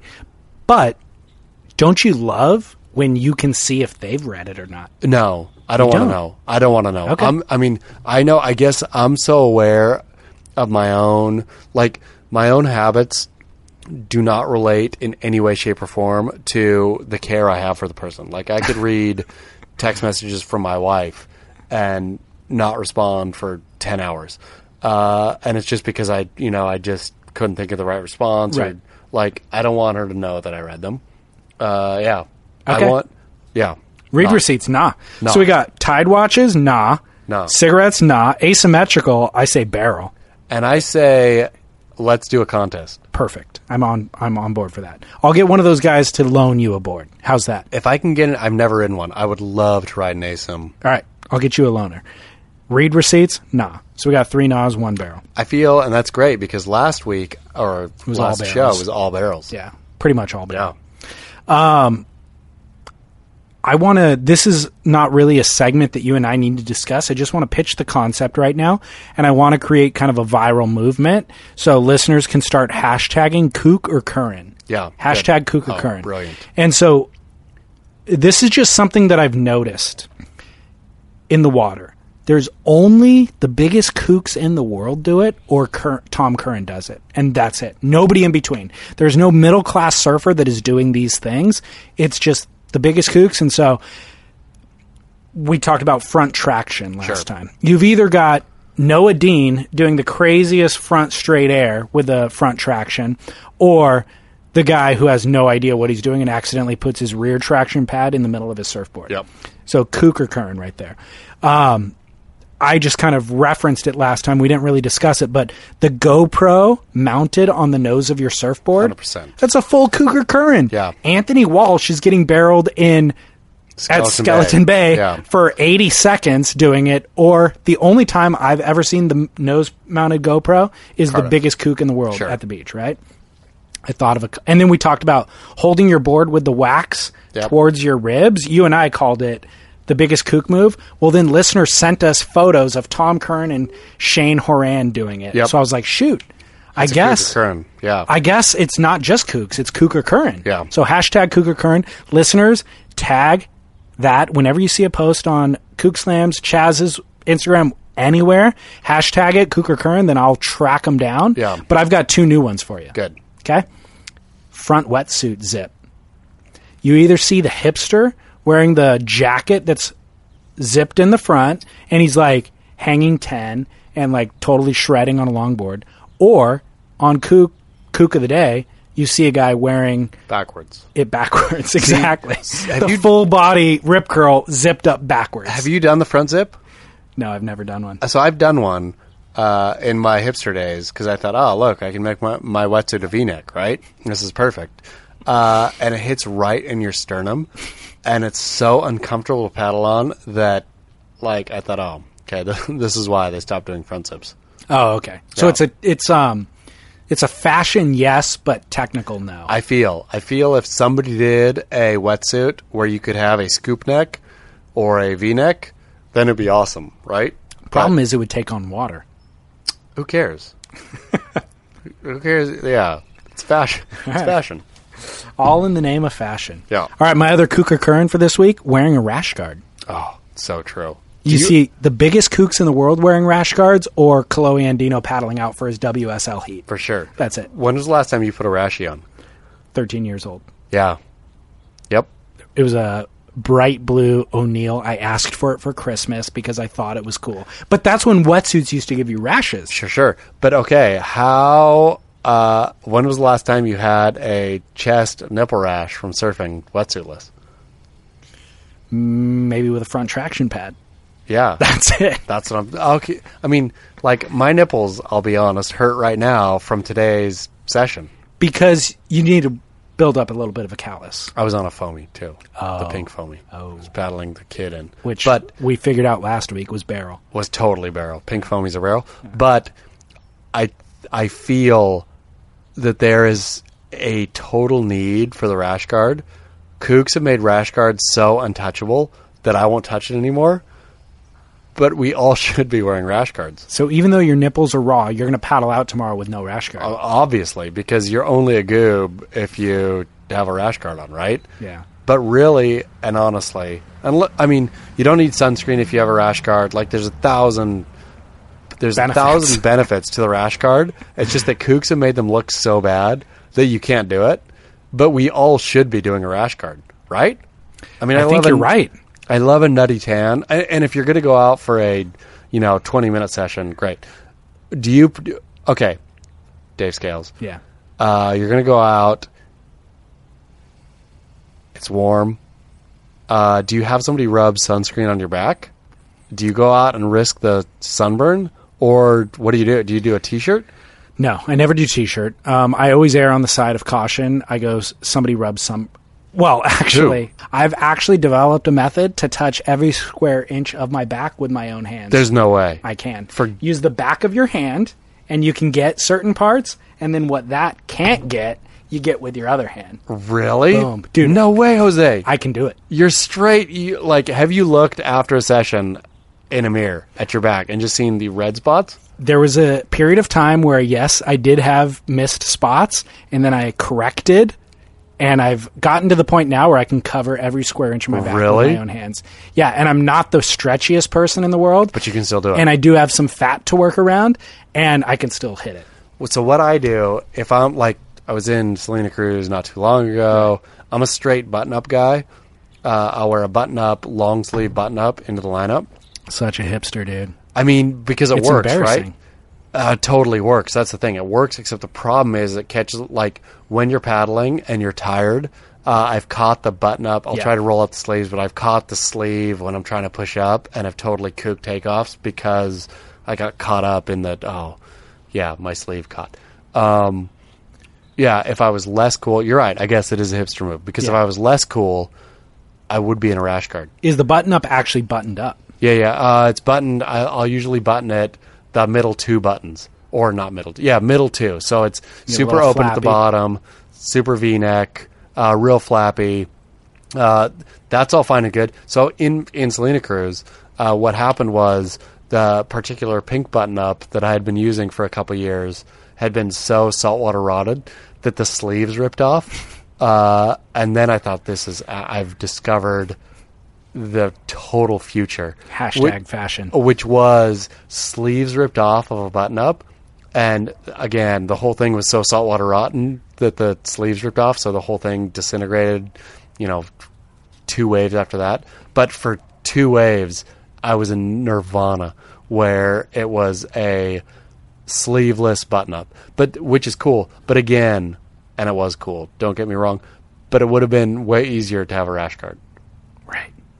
So rash guard. Rash guard It's is a Kuker Curran, but are, It- are it- we calling it barrel? It's totally barrel. It's I feel like Beach like, grit rash guards, dude. Oh, it's so bad. But why can't we do rash guards? It's because so many Chinese people are doing it. Uh, dude, Every Chinese at the beach. Sorry, Chinese listeners too. I'll delete that for you. Yeah. no, leave it in. So, I'm happy to whack the Chinese. But Yeah, I, I agree. Like, there's no chance I would wear a rash guard. tomorrow. absolutely zero chance. I would I would take the worst sunburn on earth and or surf in my last t-shirt that was clean and or Yeah. surfing about and surfing anything. I would paddle out with an umbrella. Honestly, an umbrella. Yeah. To sit with the lineup, like sit in the lineup with my umbrella up, and then oh, here comes the wave. I'm gonna put my umbrella down. Yep. Somehow get it around my wrist.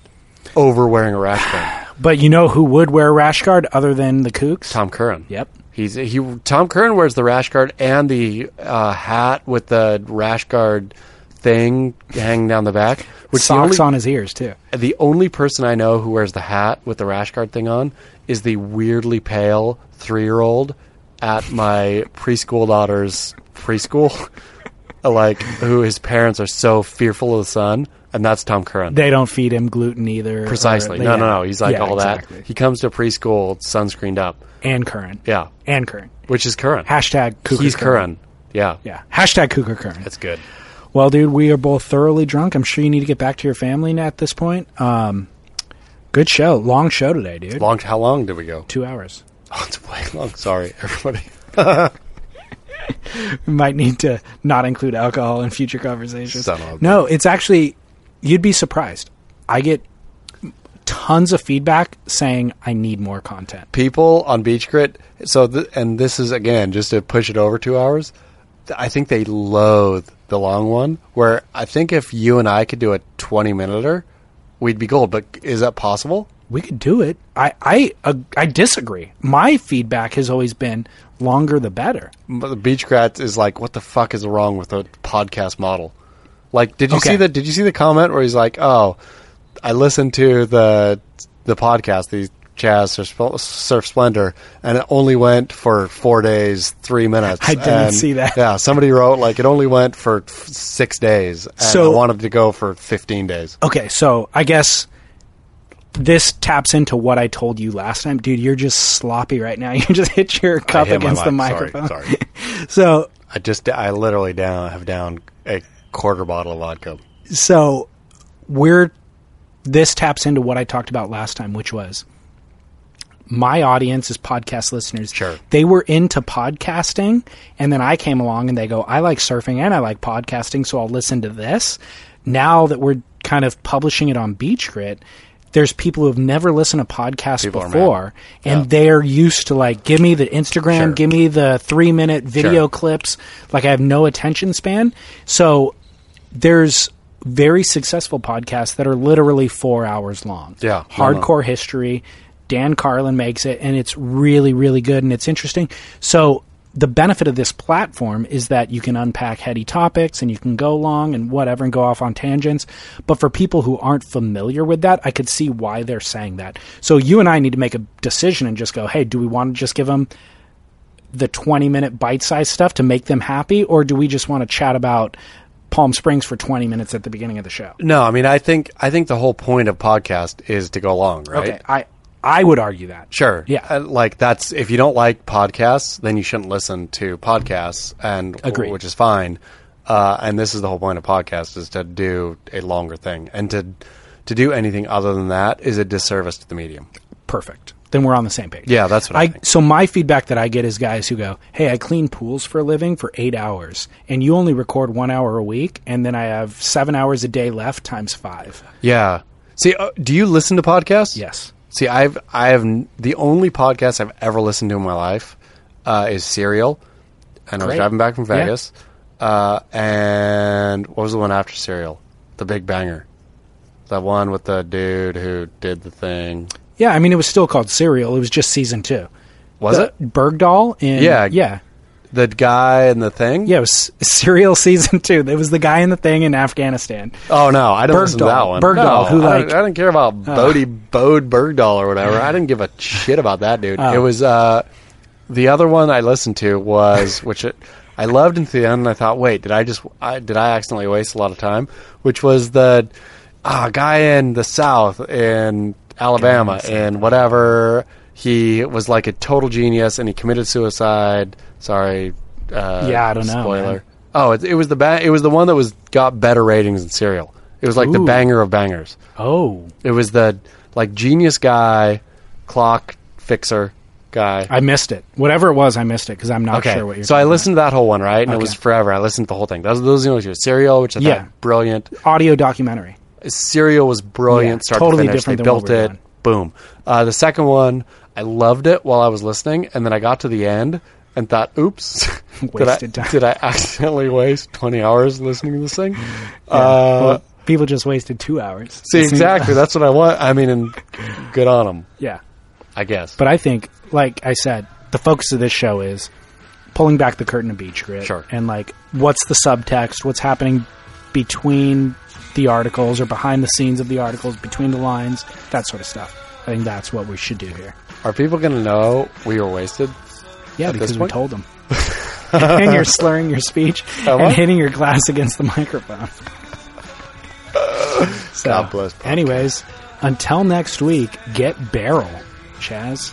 Oh, and also get wasted.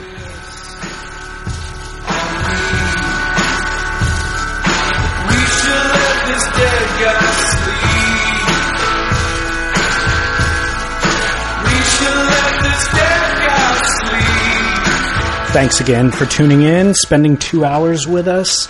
And of course, make sure to go to surfsplendorpodcast.com, sign up for a monthly subscription, and that'll enter you to win the Mottainai board bag. Up to a $250 value. And even if you don't win, you can still save 15% off your first purchase simply by financially subscribing to this show. SurfSplendorPodcast.com is where you do that. All right. Thanks as always for listening. Rate and review the show on iTunes. Share the show with friends, as I always say. And I'll be back next week with an all new episode of Wax On, where I have a long conversation with Jordy Smith's coach, Chris Gallagher.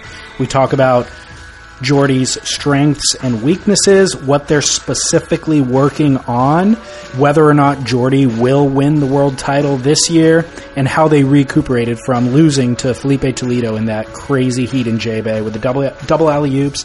How do you come back from that, strategize, adjust your game plan, and move forward?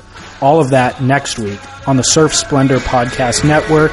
Wax on with Chris Gallagher. All right. Until then, get out in the water, get a couple of waves, and shred.